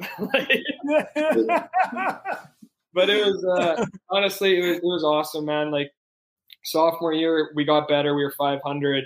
Junior year, we were 500. Senior year, we had a really good year. We we were regular season champs in the in the WCHA, and um, it, it, we didn't do well out of conference. That kind of killed us that year. But you know, we run into a good Bowling Green team in, in playoffs and the semis. But yeah, um, yeah, it was it was awesome, man. Like I had a really good experience there. I loved it. Great people, great program, and it just keeps getting better. I think like Eddie Olchuk coming helped a lot. Travis Winter coming back, like it just they're starting to get away from that off the glass and out. They still do it, obviously. There's yeah, no oh, yeah, but and they got a Sarah there. You know, Sarah Yeah. Coaching the team. He's going to play a fucking meat and potatoes type game out Yeah. there, obviously. and I like that. But it's I learned a lot from him, like especially on the penalty kill. Like there's a reason you're they're top five in the nation every year. Like we would have penalty kill meetings um, before the game, but like also every week. So every penalty kill guy would come in and we'd watch every clip from the weekend on the screen. And he would pause it. He'd have his little remote and he'd pause it. He'd go, Harmsy, where should your stick be? Like to the left. He goes, Yes. Plays it again. Yeah, Pulse. yeah. Pulse. Why are your feet like that? Because I'm slow. I should turn them. And I'm slow. Like the it they used That's to give us to yeah, and that's what that's we used to practice with our sticks turned over as penalty killers. So the mock peak like mock PP guys would just have a field day, like the Fitzgerald triplets would be humming this puck around, and you're trying to stop it with like the knob of your stick, and then if you stopped it, you're trying to like whack it out. He goes, "Don't shoot it! Don't shoot it!" we're like, we used to get starburst if we block shots. Like it was it was mayhem, man. But it was oh man, yeah. I mean, we always talked about the the Bemidji series when we played up in North Dakota. It was like, God damn it, we got to play the Beavers again. Like this is this is gonna suck because you know you guys had no fear out there. You played the hardest game out of anyone in college, and you never made it easy. But those series were always so fun between you guys because even when we go up to Bemidji, you know the, the rink would just be buzzing. It, it'd oh, be yeah. slam packed in there, and it, you know, your student section behind the behind the glass of the Sanford Center. It's it was unbelievable. Um, yeah, the guy in the green suit. Yeah, yeah. I used to love warm ups there. You know, they'd all be there for warm ups. We're, we're yeah. warming up. You know, they're all just banging the glass at us, making fun of us. So I'm like, yeah, I love this. Like, oh, it's the best. the guy, go to Miami. The guy in the green suit was in one of my accounting classes. Dude. but uh, when I was at North Dakota, I was like, student section, unbelievable. Like that atmosphere is just like the cannons, like so sweet. Yeah. So the one playoff, I don't know if you guys know this. One like playoffs, we did the cannons. So we did a like a cannon in Bemidji, but like our rink isn't as big as the Ralph. So like we score, cannon goes off. It's like, oh, this is unbelievable we spend the next 10 to 15 minutes trying to get all the shards off the ice. What out there shoveling our equipment, like our student equipment managers are shoveling to try and get all of them. but dude, it was, it was so funny. Like the one, and then the one game I was at North Dakota, I was in the, it was my freshman year, I was in the box. I always got so amped up being there, and then I would just do something stupid. And some some guy in the student section, what did he say to me? He was like, "Hey, Harms, I'm like, yeah. He goes, did you play in Fargo last year? I was like, oh, this guy, this guy knows me. I was like, yeah. He goes, ah, I don't remember you. oh yeah, yeah. I've never. That was definitely Blake Woolery. He's the yeah. uh he's the king of that. He's the, the king, the penalty box. Yeah, yeah. Felt like he went to school there for eight years and he had a full dossier on every player that ever played against us at North Dakota. Those guys never graduate, hey? Like those they like, don't go back, they're, they're still there. They're Van Wilder. They don't want to. They're just finding another degree to get into and oh yeah, just banging out. Um, who are some of those D? There's a D on Bemidji that I always remember. It was like Prapavessis or something. Or? Yeah, Prappy. So I actually I played with him in uh, Denmark too. Really? Yeah. So we uh, yeah we we're really good friends. We always play in the in the alumni golf tournament together. He was two classes above us, but super skilled, um, very good player. He um he ripped up like he's done super well. He just signed a two year deal in France. He was in Austria last year he's ripped up Norway, ripped up Denmark. Um, yeah, super super cool guy, and he actually married a girl from North Dakota. So he's uh, nice. he's in yeah he's in Grand Forks in the summer. So with COVID and everything, I haven't been able to go down there, but I'm I'm hoping to visit him. But yeah, he was our he was great. Um, later on, like when also you got old, like to your later years, like Justin Baudry was a very good defenseman. He's from my area. He's one of my good buddies. Um, Zach Whitecloud with Vegas. Yeah. Yeah. Um, those were like I I'm, I might be missing some guys too. Graham McCormick was good. He plays in in Czech right now. Well, and you always had good goalies too, right? Like Bitzer and uh, yeah, Driscoll even Bitsy. Yeah, Bitsy. Bitsy's in in Germany right now, but yeah, Bits was awesome, and then we had Walsh before that, but yeah, Bitsy was there for three of my four years. So yeah, like we were always very good defensively, right? Like it wasn't a high scoring kind of team, and I, I think they've scouted more talent, like not talent, but more offensive kind of skilled guys. And I think as the program gets better, you you get more of those guys. And like they've been in the tournament, what like two like the last couple yeah. seasons like with COVID, they yeah. should have been in there. The other one, like they got some really good players, and it's really awesome to see kind of where the program's at. Like it was awesome when I was there too, but it's it's nice to see it like keep taking steps and for sure getting up there.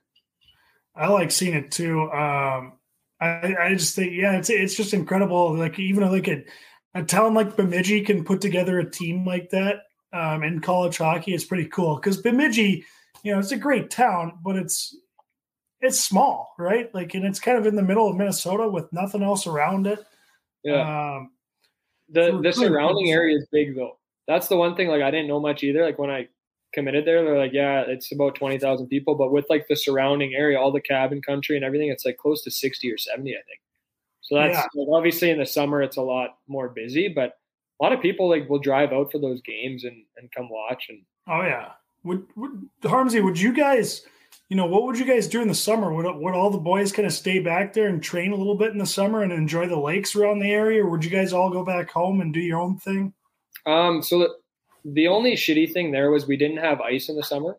So like we had like you could go skate at the community rink, but um, I would always stay in May. So I would do a. It wasn't mandatory for anyone to stay, so guys could go home if they wanted to. I would do a class in May, train in May, and then I'd go home June and July, skate in Winnipeg. I had a group of guys that I'd skate with, pro guys that I'd skate with, and then I'd come back early August for like two weeks of lake kind of Yeah. time and get back training, be with the boys again. But I needed to go home, man. I could not stay all year. I When when does that ice get put back in? Just right when you got like training camp or yeah, like it was. That's what was. That's what sucked. Was like we only, and I don't know if that's changed now, but we only got it like like late August. Like once school started, that's kind of when like captain skates. That's when we got the ice back. So it was like even captain skates we were doing at the community rink.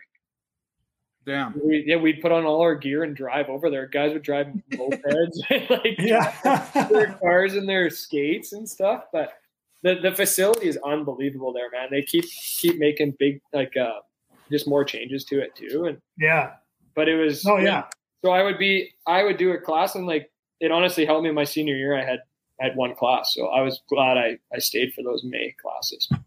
That's huge. Um, and Harms, we do always ask just before we move on to pro, um, you know, what what were your favorite spots to go on the road and play on the road? Obviously, um, you already mentioned North Dakota, but just somewhere, you know, in the WCHA where you'd spend the night maybe, or um, you know, places you enjoyed playing in, or if there's a good restaurant around an area, anything like that that that you uh, can remember and and you know think like fuck i'd love to go back there again for another series Yeah, like we didn't have the charters like you guys, so we Yeah. didn't, uh, didn't we didn't ever stay overnight, which kind of sucked. Like we didn't get to experience that. But um, like Michigan Tech's pep band was was really cool. So that was like a a fun atmosphere. Mankato obviously was was a awesome team and cool place to play. But although the trip sucked, like Alaska was actually a lot of fun. Like we Yeah. went we went for ten days once, and like if you're in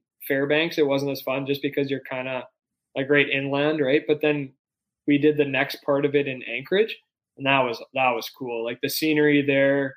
We did some. We went to like the hot springs. We really we always ate really good dinners. Like that's one thing Sarah always had. Like a day before a game, we always ate really well. Like we were trying halibut in Alaska. Like it's just an experience you never really get, right? Like I know it's not so much like the like the atmosphere at the rink in Alaska, but like the outside kind of was super Yeah, Gage, did you did you guys go up and play Alaska before? I never got up there i was always jealous like i, I always just wanted to go to alaska because i'd never been to alaska and obviously everyone knows like how crazy the landscape is there and We went Um, we went our senior year. It was uh it was pretty sweet. It, it- besides the travel, it was it was a cool place to be for sure. Yeah, Gage, you could go for one of mine. I went like ten times. yeah yeah i'm not jealous of the travel because i know it's it's fucking way up i mean that's basically like traveling to a different country Oh man, I separated. it's- I separated my shoulder out there one year. Oh, I got absolutely murdered. and I, I get on the bus like I was out for six weeks. I couldn't move my arm, and then like I'm carrying. So we went. You like we were lucky if you could go Seattle to like we'd go Minneapolis to Seattle, Seattle to like Anchorage or wherever we were going, and like I remember getting back and like I'm trying to go through the security thing and I can't lift my arm like and I'm sitting there. And I had gum in my pockets but I like couldn't get it out. And they're like okay come through this. I was like I can't I can't move my arm. She's like okay we'll just come through. And she does like the little beep thing and then it starts beeping on my pocket and I'm just like yeah I got something in there. Like I'm trying to like move my shoulder and the boys are just yelling he's got a separated shoulder leave him alone And I was like, and she looks at me. She's like, "Do you want me to just get that?" I go, "Yeah." but man, like the whole trip back, like the eight-hour flight, and the worst part Oh. is you fly into Minneapolis and then you have another three and a half, four-hour drive. Yeah, and you're just Jimmy boom, boom, boom, boom, boom, boom. Oh. yeah, it was that was the worst. Oh, that's like I that that was I have something similar to that. I broke my collarbone in Dubuque and we drove home like that night. And it was like a nine hour drive straight from the rink, straight home to Ann Arbor, like nine hours away. I didn't I didn't I didn't close my eyes once. It was just. No. like Oh, oh, oh. Dude, I watched I watched Dolphin Tale 2 like three times. It was the only movie on, and there was no like computer, like you no screen in front. It was just the screens up top in the plane. I was like, oh my gosh, man! And it had played on the way there. I was like, this is absolutely miserable. oh, that's awesome. Well, we'll move on to uh, to pro now. And I know you started out um, in Florida. You scored your first pro goal there in, with the Florida Everblades, and then the next season you only played like a short stint in Florida, correct? And then you got did you get dished to Utah or just sign in Utah after? No, no, that was a shit show too. So I um I went to Florida. Um, at the time they had like nine forwards, and like my goal was obviously to try and get an like a PTO in, in the A, and that didn't happen. I I, like, I personally didn't have a great second half to my senior year, so I had broken my thumb. I was out for like six six weeks and just didn't come back and play the way I, I needed to play. So I just wanted to keep playing. So I went. Um, Legion asked me where I wanted to go, and me and my brother were in the Dairy Queen parking lot. We're like, Florida would be pretty cool. so luckily enough to go there. Um, but what happened was two of us, like with the 10 forwards, me and another college guy came. So we were the ninth and 10th. So one of us would play on the top line and then the other one would be the 10th. So then we would rotate every time. So if you had a good shift, you'd stay out. So like you get in no rhythm and then like, yeah, well, so you know how it is as a How how odd is the ten forward system? Yeah, it's dude? just like the dumbest thing, man. And like, I really, I was like, wow, like this is how it is. Hey, like I thought I was gonna play, like you know, when you're in a college kid, you're like, oh, the coast, like I'm gonna whatever. Like, so many good players there, um, and just getting the chance. Like, luckily, I don't know how I scored a rebound goal in my second game. Like, was barely playing, and then I got to play a bunch after that. So it's like, then I kind of got rolling, and then again, they got guys sent down one day I had to do it like the dynamic warm up because they're like, yeah, Harms, yeah, our captain's coming down. He might or might not play. I'm like, well, what what do you want me to do? Like they're like, Yeah. So he like comes in. I've never met this guy, and I go into the coach. Was like, well, he's here. They're like, okay, well, you're not playing. Go get your legs going on the bike. I was like, for what? Like I'm not playing. "Stop, I'm gonna shower brother. on the bike quick and got out of there because the bike was right where the guys went out to go on the ice. I go, why am I gonna be? Ri- oh yeah, have a great warm up, boys. Like, no. So then I ended up. I was like, hey, I'm not doing this. Like, I want to go back. Like, I'm like I'm not gonna play. I'm not gonna make the playoff roster. And this is what sucked was I didn't know. I thought like I could just leave and like I'd have my rights. Like that's what my agent said. So get this, Marksy calls me. I'm in. I'm in the. I haven't heard from Marksy in like a couple years. He goes, Armsy, what's going on? It's like, well, I'm in Florida. He goes, yeah, I know. I'm coming to watch. Me and Shirky and Terry Shirkliff was one of our assistant coaches, like volunteers in Far- Fargo. He goes, we're coming to watch. I go, okay, sweet, but like I haven't been playing. Like, and Marksy was really good friends with the owner, and I. He goes, okay, well, I'm coming to watch. You're either playing or you're sitting in the stands with me. I was like, okay, deal. Like I'm going to be sitting with you.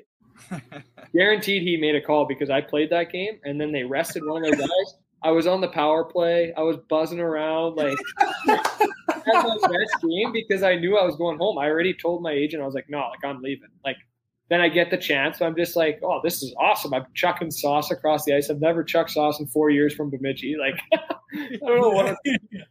And um, so then I I get in the in the room after, and Marksy's in the room. He's in the room, just like Serratore was. And I'm like, Marksy, like I'm trying to like push him out, and he goes, looks at my head coach. He goes, Hey Ralphie, I was my guy. Could have had four points if someone else would have buried. No way. whole game, man. And I'm like, hey, Marksy, like, let's go outside. But Yeah. yeah, I ended up ended up going home. Um, spent spring in Bemidji, which was awesome. Really glad I did that. Um, but I got and all the college guys got cut anyway, so they weren't going to make the playoff roster. But what happened was is old Tom Branham he got my right. he got my right. and he's like, he just suspended me. So then he kept my rights. So like Florida, I don't know if Florida couldn't do that or what, but like yeah, he picked me up. My buddy Sam Windle from Bemidji, um, he was playing there. He's like, "Do you want to come for playoffs?" I was like, "No, I'm not doing this again. Like, I'm not going through this." He's like, "Okay," but then they suspended me and kept my rights. Like, luckily it was a great spot, and like I, but I had Yeah. to go there the next year, right? Like I lucked out with that, but I could have like it could have been anywhere. Yeah. I don't I don't understand the East Coast thing at all. I don't understand the rights. The you could you could sign with the team and they could hold you from signing with somebody else the next year. Like make Yeah. I, Well, it's, I think it's- world. Well, what I should have done is I should have went on a, a PTO with Florida. So I shouldn't have signed like an actual contract because then you like then you have your own rights after. So like you play five Yeah. games and then they can just keep extending it for five games. I was could probably would have made the same amount of money, but then when I'm done, like I'm done. So like those guys that stayed until the they got released from the playoff roster, their rights were, weren't with Florida anymore. They could kind of go anywhere, is what I got from it. So if I would have waited and just like another week and got cut, then I would have been okay. But then they just picked up my rights, suspended me because I didn't want to come there, and then kept. Yeah. You could have had Rapid City's coach pick up your rights, and you could end up in fucking Rapid City looking at Mount Rushmore Wow. every other day. He's he's from like 15 minutes from here, the coach at the time. So that, that could have been a very possible. That, Harmsy, Harmsy, that wasn't that wasn't the assistant coach. That was like, uh you remember Rapid's assistant coach? yeah, That's yeah. some No, the guy that like- like the he candy was a guy. fake. He was a fake agent. Like he yeah, was, no, no, no. Yeah, it was yeah. the he was the head coach. Yeah. Wait, wh- what happened? Harmsy, What do you know his this? I don't know his name, but you do you know Well, this story? Nelson Ferrara or Ferrera? Yes, yes, for f- yes, yes. We'd have to look This- that name up. But like this guy, he played for a while and then he used to like and I don't know this whole story, but he's he comes from money. I think his family I think he's from Chicago or something. His yeah, family- yes, yeah. That's that's the story. He wasn't yeah. an agent. He was pretending to be a player or something. You know, he would like call teams like on his own behalf and like be the agent for himself. And like so it'd be like if I'm trying to like go to Europe or whatever, go to Toledo or whatever, I'd be like, Yeah, I got this guy named Brendan Harms. He's great he skated. Yeah, yeah. He's didn't he like he ended up skating with like the Blackhawks. or Yeah, there's a big there's a big story in on it. You should practice. Look He, it like, up. Look the- it up. yeah, Wolf. you should. It's a big article. Yeah. He called, I like, gotta look it up. I should have been doing that shit. I didn't have an know. agent for God knows whatever. I should have been just wheeling and dealing myself. Like, oh, I got this kid. This guy. This kid, you ever heard of Duluth East, the tourney? oh shit. Oh, I'm, I'm I'm reading that I'm reading that article instantly once this episode is over. Yeah, you have It's to. great. It's it's crazy. But yeah, that was so that's how I ended up in Utah. Um, battled for a bit, like the start of the year. Like you guys know how it is. It's so hard when you get to pro. Like being a college guy, you you think you don't you don't get it until you're actually there. Like you can tell people all you want, but like until you experience it, you don't really know how the coast operates. Like good league, good players, good people. Just the movement, like I, I personally think, and I don't think this would ever fly, but if you did yearly contracts for guys, even if they're fifteen, twenty thousand dollars, that movement doesn't happen as much, right? Like you have to trade guys, you have to put more of an investment in guys, but there you get a guy down, they can only keep so many guys, they gas a guy. And then you're Oh, yeah. like waiting to see like what happens, right? Like and it took me until like Christmas time. I remember coming home, I had like seven points in 20 some games, and my buddies were like, Do we even ask? Like, how's it going? I go, Not good. Like, But, But, it's, man, it it fucking boggled my mind. All the AHL guys that would come down. We one team one one year we had sixty different players play for the Orlando. Bears. you guys were loaded too. Like you would get all of the Leaf stuff. So like I don't even know how you survive there, man. Like it's it's It was it was horrible. Well, actually, it wasn't the Leafs when I when I played there. It was uh, Oh, Tampa, right? Tampa. It Tampa, switched. It switched to Tampa. But, But I mean, still, we we were, we were right there. We were an hour and a half away from Tampa, and they'd have they'd have guys going up and down between Syracuse daily. They Weekly. send down Otto Somppi to get a couple reps in. Hey? Yeah, Yeah, Psalms would just strictly come down for the shootouts. Yeah. Yeah, it's it's just unbelievable, man. Then like I got to play with Waltz and Mish, like Ryan Misiak at the the end of my first year. Like you would have you would have been there, Moose, and like before that. But then I like finally got to play, man. I got to play, and I, and I was playing before, but like playing a different position every night. I was playing with some good players. We were we lost ten in a row before like Gage got there, and like it was terrible, man. Like it, we just weren't having fun, and then we got in a bit of a rhythm. Like we weren't making the playoffs, but we were kind of still in the hunt, and like I was on the second line and second power play, like and got clicking with those guys, and then all of a sudden you're having fun, you're loving it. You're like, I could play the coast the rest of my life. A hundred percent. It is it is insane. The the difference between the seventh, eighth, ninth, tenth forward to the top six in the East Coast is night and day. It's Oh. totally different. It's totally different hockey. Dude, I went from being the 11th forward, the 11th forward one game. I didn't get the puck out and on the wall, and I guess Tom had been talking about that moose before, and uh, and then I, uh, so I'm like, all right, well, like I'm not going to get any more shifts. I like got a couple of shifts here and there, and then somehow I'm out there like 10 minutes in, like 10, five minutes left in the third, and I like made a play on the blue line, made a good pass, and we scored. And then all of a sudden I was out there like more shifts after that than I'd been all game. And then Gregor Hansen, who was one of our best players, got called up after, and then I was on the second line. I'm like, how does that like work? But that's how it is. Like if you wait around. And then I get there my second year. I went to Colorado camp with all the guys. Like I felt good at Colorado camp, but like you guys know how it is when you go to camp, you're just kind of going there for the gloves and the pants. I never I never went to camp, so I, I don't know what that's like. well, I got the I got the gloves and the pants, and I got a, a greasy assist, point per game player in the American League and exhibition game, off the glass and out. Not a big deal.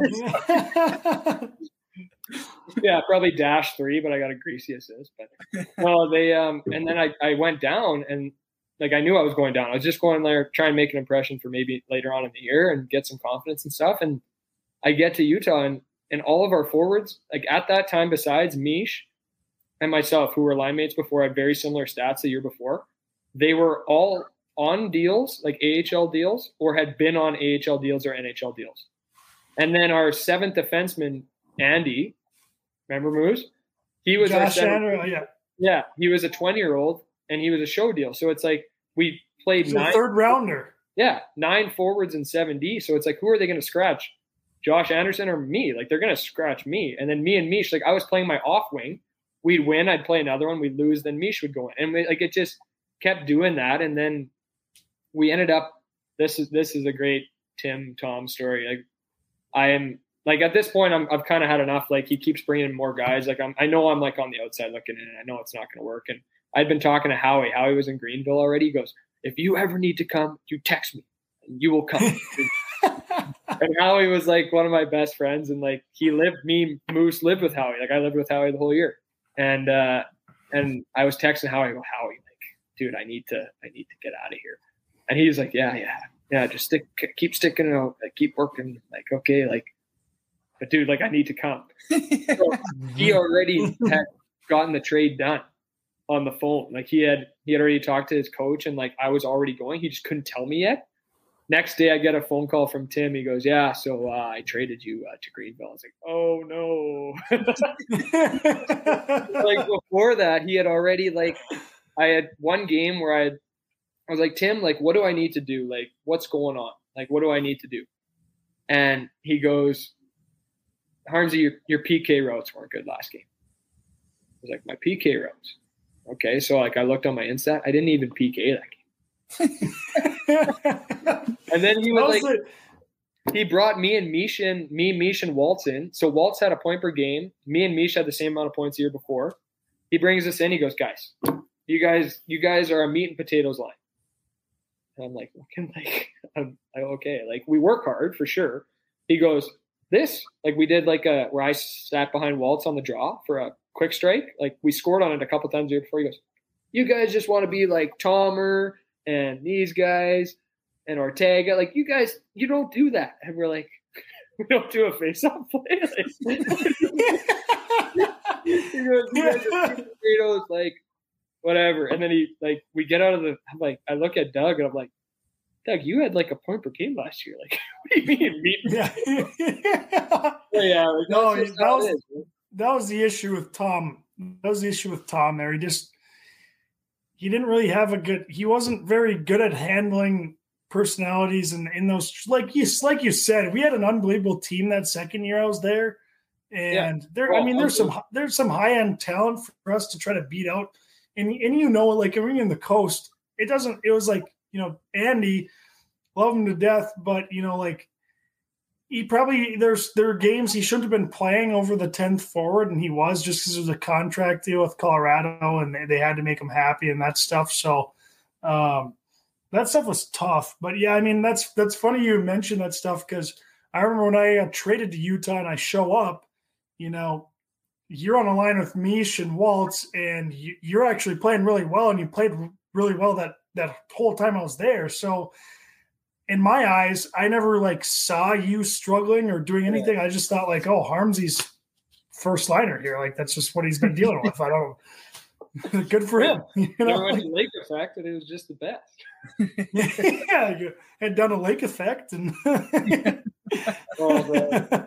It was so it was so great getting Moose because like me and Howie had been together all year and like really good buddies, and we had Angus Redmond like beef.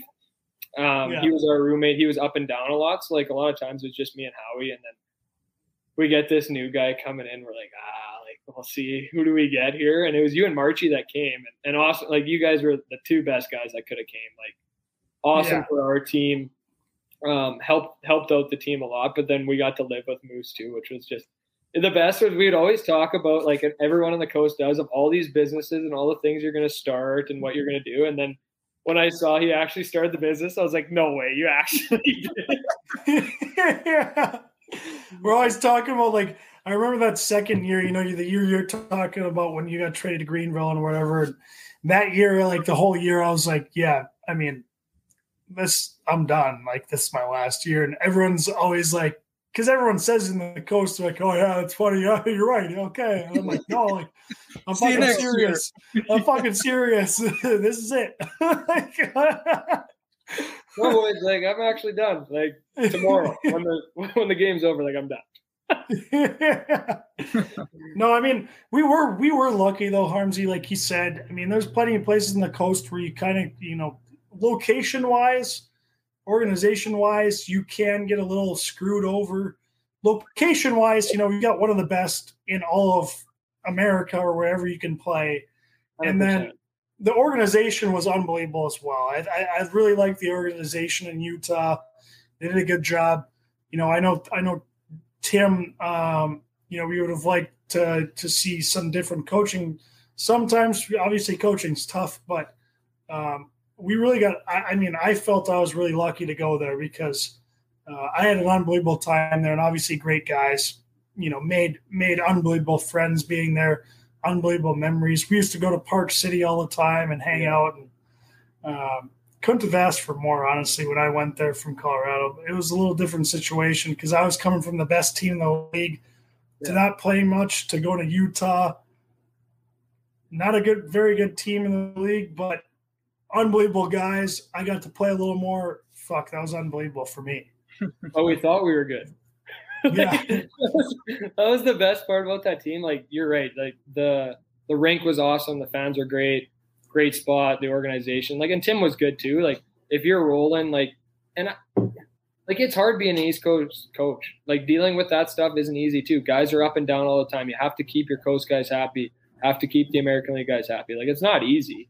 Um, I just think like for me personally, just a little more honesty. Like because I, I think I could take it. I just wanted to know that, but I mean, and and also we always call him Tom. We had a name game, so we would like we literally would. This We, was fucking Harmsy. Harmsy calls everyone by the run. so we would, it was me and Charlie Grasscamp. We would we like I partially because we probably weren't playing, but we would like call everyone like we would change one letter. so like so Travis Howe we'd always call Tarvis. Moose would be like Goose or Moosemanton, and then we would like take middle names into it. Like it got to a point where no one knew what like whose names we were actually calling, and then Tim we would call Tom all the time, and like there was points where I almost called him Tom because I thought that was his name. Like that's how bad it got, but it was so funny. Like I did the lineup once, And like I would say all these names, and guys had no idea who was starting. oh man, but Dude. like, I mean, you started that. It, our our coach's name is um, Tim Burn Tim Burnham. Bran, Branham, Tim- Tom Tim Burnham. Tim Branham and Armsy would call him Tom Burnham. Every like, dude, other guys on the team would fuck up and be like, "Yeah, I like Coach Tom." Like, and like by him too. like Meller, Meller, I would always, I'd always call Meller like Gord. If Gord was his middle name, so we'd go on middle names. Like Gord Schmalindi would be his go-to. it just got, it got way out of hand. But like our group of guys thought we were good, and like we were. But like we ten game losing streak in the coast, like that's hard to get back from. Yeah. But like we thought we were, oh, we're like I remember Tom put money on the board once, and we we won the game. It was like five, like maybe two fifty or five hundred, and we're like, double it up. We're taking No. all this money. we're like, guys, we got like ten wins, like, we lose it. Oh, but that was so much fun. Like we had such a good good group, especially like our corner there. Like, and then Richie was on the team, obviously. Like the show manner was like yeah, we just had yeah. so many Man, characters. Rob Man. Rob the show Rob Man, man. baby. Rob Man was Harmsy and I's Rob. Man. Yeah. Oh. dude it was like you look at that roster just so many good guys like and good players too like we were right on the the brink of making playoffs but like our west coast like our conference was really good that year too but like Yeah. we had a time then i blew up my car on the way to park city so i had to ride with gage every day after that Good shit, man. Those, those were unbelievable times. Uh, But, I'll always cherish those moments. Like I put on an unbelievable team in Colorado, and we had an unbelievable ownership and um, organization. Town was awesome. We had good guys on the team, but mo- majority of them were like kind of older, really good East Coast League players. Um, so I was in a really good situation there. But then I go to like Utah with a like struggling team and not as good of an organization, but then it's just like this is fucking way better. Like this is awesome. yeah it's, crazy. Like that's what happened in greenville because i went to greenville. I wasn't same situation. Then you guys were really good the second year. I wasn't playing. I go to greenville and like we were last. Like that's when i played against ols in orlando. Like we were last place but i'm playing a lot. Like and that's it's it's crazy how big of a difference that is. Like people always ask would you rather be on a better team or a shittier team but like there's so many dynamics that go into that like if you're a contributor on a good team, man, life is the best. Like you're living life. But if you're you're kind of in and out, like that second year in Utah, like I just found myself not being me anymore, man. Like I, I was getting more excited to go to Lake Effect Lake Effect after and like getting that going. I'm like, I'm not like a party guy. Like I like I love going out with friends and love going out with the guys and stuff, but I was more excited to do that because I knew I wasn't playing. And I'm like, no, this this isn't me, man. And my parents are like, hey, you need to do something because it's it's not you're you're not yourself. And I went to Greenville, got bag skated. I think the second day I was there, and the boys look at me, they go, "Welcome to Greenville." at one point, at one point, we had we hadn't paid our CCM bill. We weren't getting paid on time. They're like, and it was great, and we were still having a great time. Boys flipped their jerseys inside out. They're like, guys are coming up from college, we're like, flip your jerseys inside out. We're not flipping them till we get paid. Man, it was like my my equipment manager was trading a bottle of booze to get me sticks because we hadn't paid the CCM bill. Like I was lucky, but I was still having the time of my life, like losing games but playing. Right, Yeah. like yeah. it's a it's a big part of it, and like they changed What- ownership there, and it's been way better. Once- Once you realize, like the, you see you, it's not a very good business for the East Coast Hockey League. You see hockey as a business. It is total business. Like you said earlier, they have to keep the AHL guys happy. They have to keep the the veteran coast guys happy. That you know, it's it's not so much hockey going on. It's like I'm here to make sure the AHL guys and maybe even some of the NHL contracted guys are happy. They're playing a little bit. That's that was the hardest part, right? And so at Yeah. that point, it was just like either I'm going to play and have fun, or I'm I just got to be done. Yeah, and like I like look at you. You had great years in Orlando, but you got the opportunity to do it. Like, and it takes. I mean, you have to do it first for a year. You have to wait. Like I always say, like Like when people talk about getting lucky in hockey, I I didn't realize that till I got to the East Coast level. Like there's a lot, a lot of good hockey players, and like I'm not a good enough player to play in the NHL. Like I know that, but I know there's a lot of guys in the coast that could be playing in the American League, and a lot of guys in the American League that can be playing in the coast. And it it just takes like you need to be given that opportunity, but you also have to do well with that opportunity, and then you got to get another one and another one, right? Like if you're not a like a super high end guy, Yeah. and that's that's part of the business. And like if you wait around long enough, I think you will get an opportunity. But like, dude, there was times in Utah I was like, well, am I gonna get like I was naive, like I didn't think about getting sent home. But there, I guarantee you, I was close to getting cut or Yeah. traded. yeah. Like the worst was when I went to Cincinnati. So like my third year, I went. So I had played two years, like two decent years, like not as great as I wanted them, but I, I thought I, I did well under the circumstances. Obviously, you wish you could do better, but I wanted to go to Europe, and I was trying to go to to Norway because my one of my good friends was there. They just didn't have money at the time, and I was like, okay, well, I'm gonna give one crack at the the coast here. Like this coach coached, he coached in Anchorage, so he knew me. Um, I had my Wardo from Bemidji was going there. I was like, this could be a good good shot. I get there, I play two exhibition games, and then I got into one game in a month. And he's like, Harms, it almost knocks you that I know what kind of player you are because I need to see what these other guys can do. And I'm like, well, I want to play. Like, Yeah. like I, I, and I said, like at that point, I'd been in my third year. I was like, I, why is he playing? And I said that to him. He goes, well, I think he was better than you in last game. I was like, ah, okay, fair enough. he was honest, right? And I'm like, yeah, yeah, I, hey, I get it. Like, at least tell me that. But then I go into the the meeting and they call me in and they're like, hey, Harmsy, we got three options. You can either get released, you can get traded, or we can put you on the fake IR. And I was like, I, I didn't want to leave. Like I'd been there for a month. It was good. And like, I liked the guys, but I just, I knew I needed to get a chance. And at that point I was like, I'm out of here. Like, and he goes, anything that's bothering you? I was like, well, I have lace bite. He goes, oh, really? Or what about a bruised ego? I was like, um, like, is that a joke? Like, I'm like, I'm kind of mad that I'm getting put on this, right? So then I went home and I had already been talking to the team in Norway. I was like, okay, like I need to get this done because I was doing the deal myself. Um, I ended up getting the deal done. I hadn't signed anything. So I like my one of my good friends, I kind of just went on his like they said they would sign me. So I the next day I knew the team was going on a, a road trip to Brampton. I, I went in early, packed up my stuff. I told them I was leaving. They were all happy for me and I signed the deal when I got home.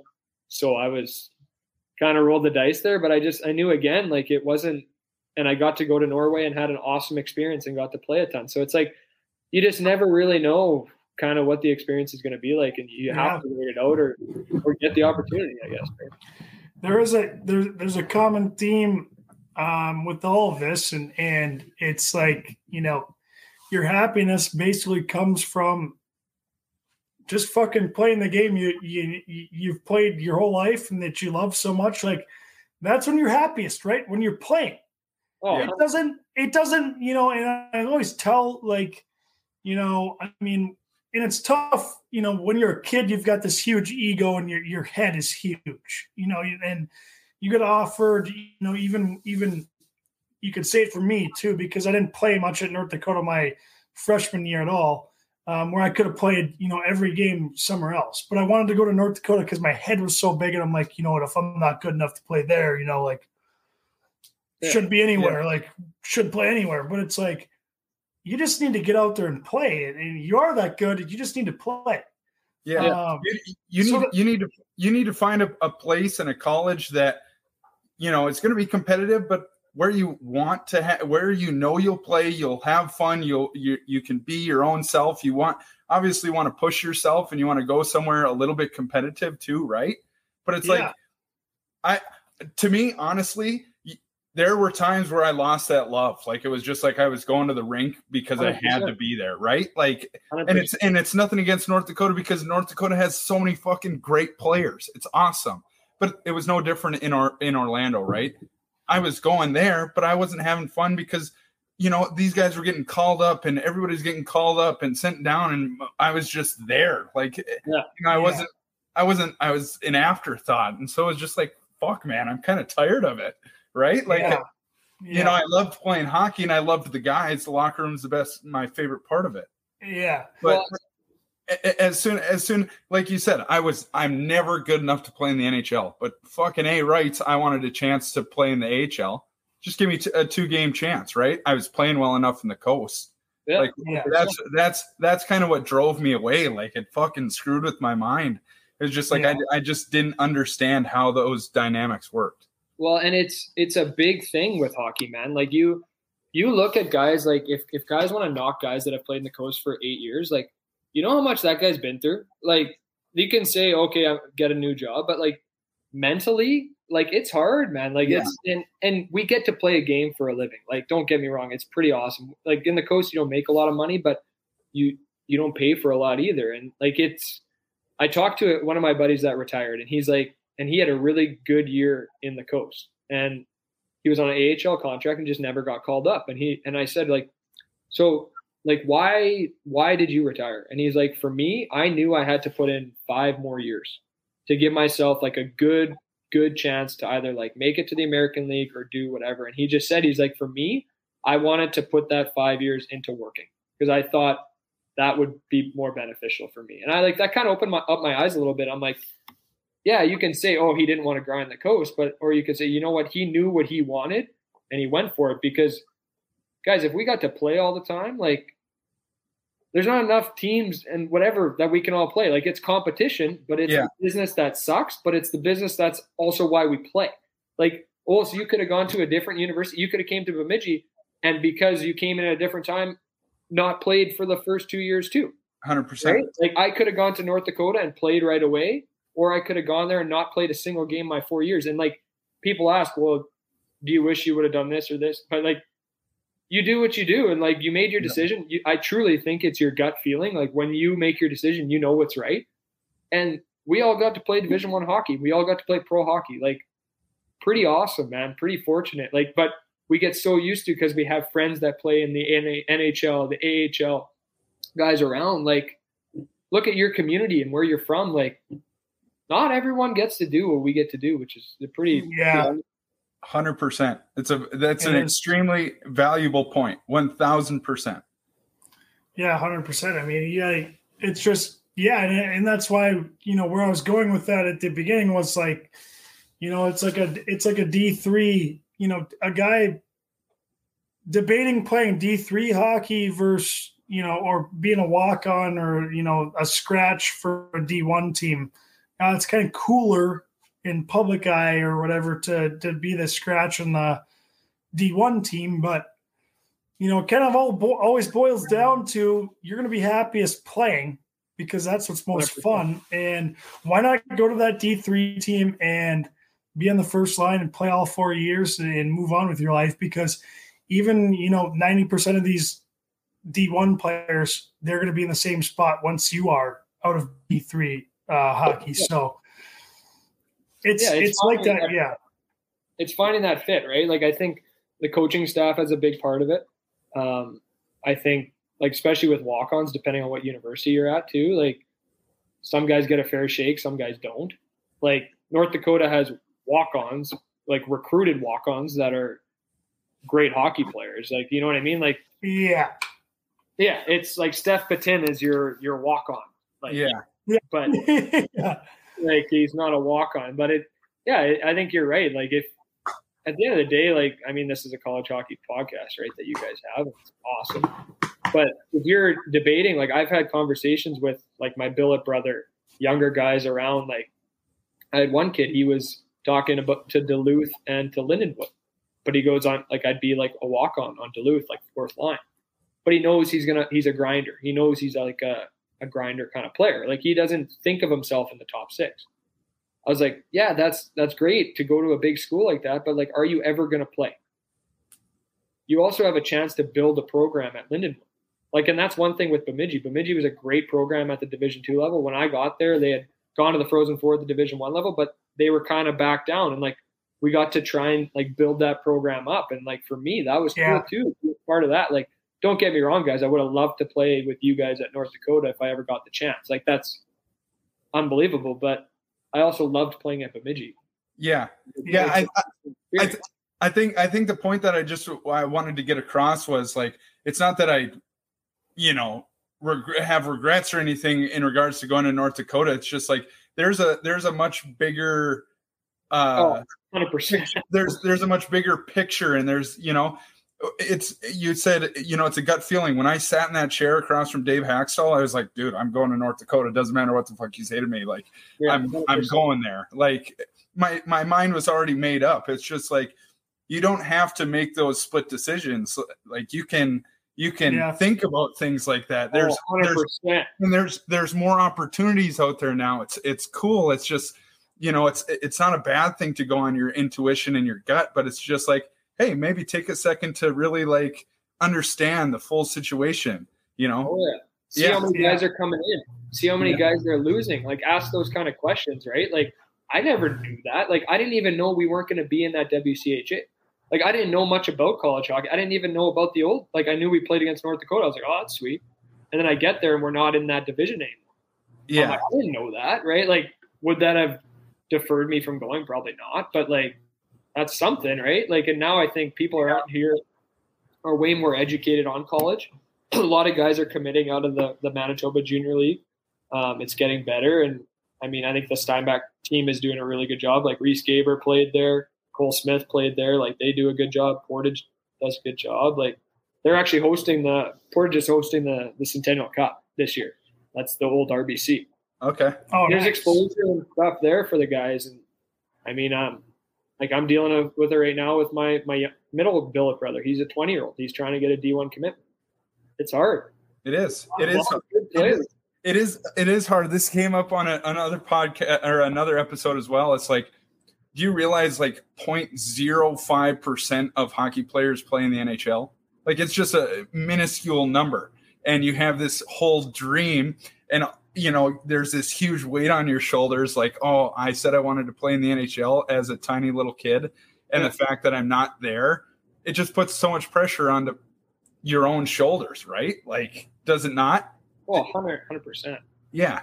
It's uh i don't know. It's just it's an interesting topic. And, and going back to playing, playing time is, is what you want to do, and that's to make you happy, and that's that's that's what causes happiness. But um, you know, there's a lid for every pot, right?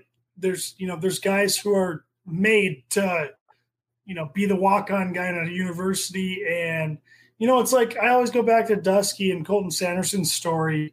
Um, you know, he, he gets limited games his freshman, sophomore, even junior year. And then senior year is the only year he played every game. And he comes out as a senior, wins the national championship. It's like, it's tough to say, like, Dusky, hey, Dusky, you should have went to Northern Michigan. You would have played, you know, Yeah. a couple more games there. It's like, I don't know if you should have went to Northern Michigan, man. That was probably Yeah. a pretty good decision by you. Yeah. So, um, yeah, it's whatever you like, and, and there's a lid for every pot. Everyone's different, but uh, yeah, I, I mean, I mean, things similar to you guys. I was always happiest when I was playing. It's a little bit of an ego issue because I thought, you know, I should be playing. I'm fucking nasty. What are you talking about? but you also, you also got to work right like we're not saying that we're not going to work for it like that's that's the big Yeah. difference is like you put in the work and, and there's just times where you know you're not going to get the chance and that's Yeah. that's what like almost what you were saying like it sucks like Yeah. you're in orlando you're feeling it you're you're playing well you're working like i don't know how much you're doing off the ice but i mean well you know I, i've shown up on the ice you know but, but you are you are you're, You can't you're score playing- goals in the weight room. yeah, exactly. And you're playing well, and like that's what sucks is that you just don't get the opportunity. But that's the business of hockey, unfortunately. and How it goes. Like that's that's the way it is. But For that's sure. part of it. You got to work for it. You got to work for it. Like you wouldn't like if like Moose, you wouldn't have worked before. Like you wouldn't have been on the development team, then you wouldn't have gotten to No, where you were at North Dakota, right? Like same with you, also like in Duluth. Like you worked everyone, at some, yeah. like you worked to get to where you were, and like you took advantage of the opportunities you got too. Yeah. just 100%. sucks when you don't get the opportunity to do it, but that's how For it is. sure. Yeah, and that yeah, that's the that's the ultimate lesson in in this podcast. I think it's you you never know what's going to come. You might not get your chance, but uh, you know, try and enjoy your ride wherever it goes. Hundred percent, boys. We've all got we've all got different uh, ending paths and different paths, but just enjoy it because they're all fucking fun. And that's what we've learned. all of our paths, all of the paths have been way different. No one's had the same path, but I've listened to all these paths and they all sound fucking unbelievable. Like I love Well, all of it. and even like it's funny because like those those times when there it's the worst and you're like dude this sucks and then you're like now you tell the story like it's pretty funny Yeah. for the most part right and like i i do think too like when i went to florida i like fortunate enough i had never really been scratched like in junior in college um i hadn't been scratched and then all of a sudden i'm getting scratched i'm not playing and i'm like then when I went to Utah the next year, I had more confidence because I had played in the league for a bit, like whether it was four or five games. And I like I knew like once I, I was like I kind of have an idea of how it works a little bit, right? So like that was a blessing for me. And then like when I was in Cincinnati, I was grinding again, and then I get to Norway, and all of a sudden I get to play with my buddy who's the top scorer in the league. Like there's a reason I had a good year. He's an awesome player, and I get to play with him. I get to like you said, I'm playing a ton. We're, it's going well, and then COVID cancels our playoffs. it's like then I go to then I go That's to just a whole other loop we don't need to get into. no, we won't. But like that's how it is. Like, and then I play. I get to play two years in Denmark. My first year in Denmark, like really, really enjoyed it. Um, my team doesn't want me back. Then the next year I go to another team. Then that original team wants me back at for playoffs, and I was like, "Yeah, I'll come back." So it's like, and then I had a great experience there. So it's like there's always like ups and downs, but like it's it's a pretty cool thing that we get to do, and like even the shitty times are like when you look back on it for most of them, like they're pretty cool. Hundred percent.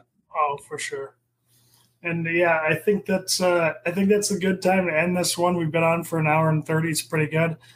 Um, Harmsy, Harmsy, again, thanks for coming on, man. Really appreciate having you on here. It's it's great to hear your story. Awesome, boys. Well, thanks for having me on. I've been doing a lot of driving this summer and listening to a lot of your podcasts. So appreciate having me. I love it. Appreciate you. It was nice to see you again. Yeah, love You it, too. Harmsy. Thanks Thank again. We'll see you all next week.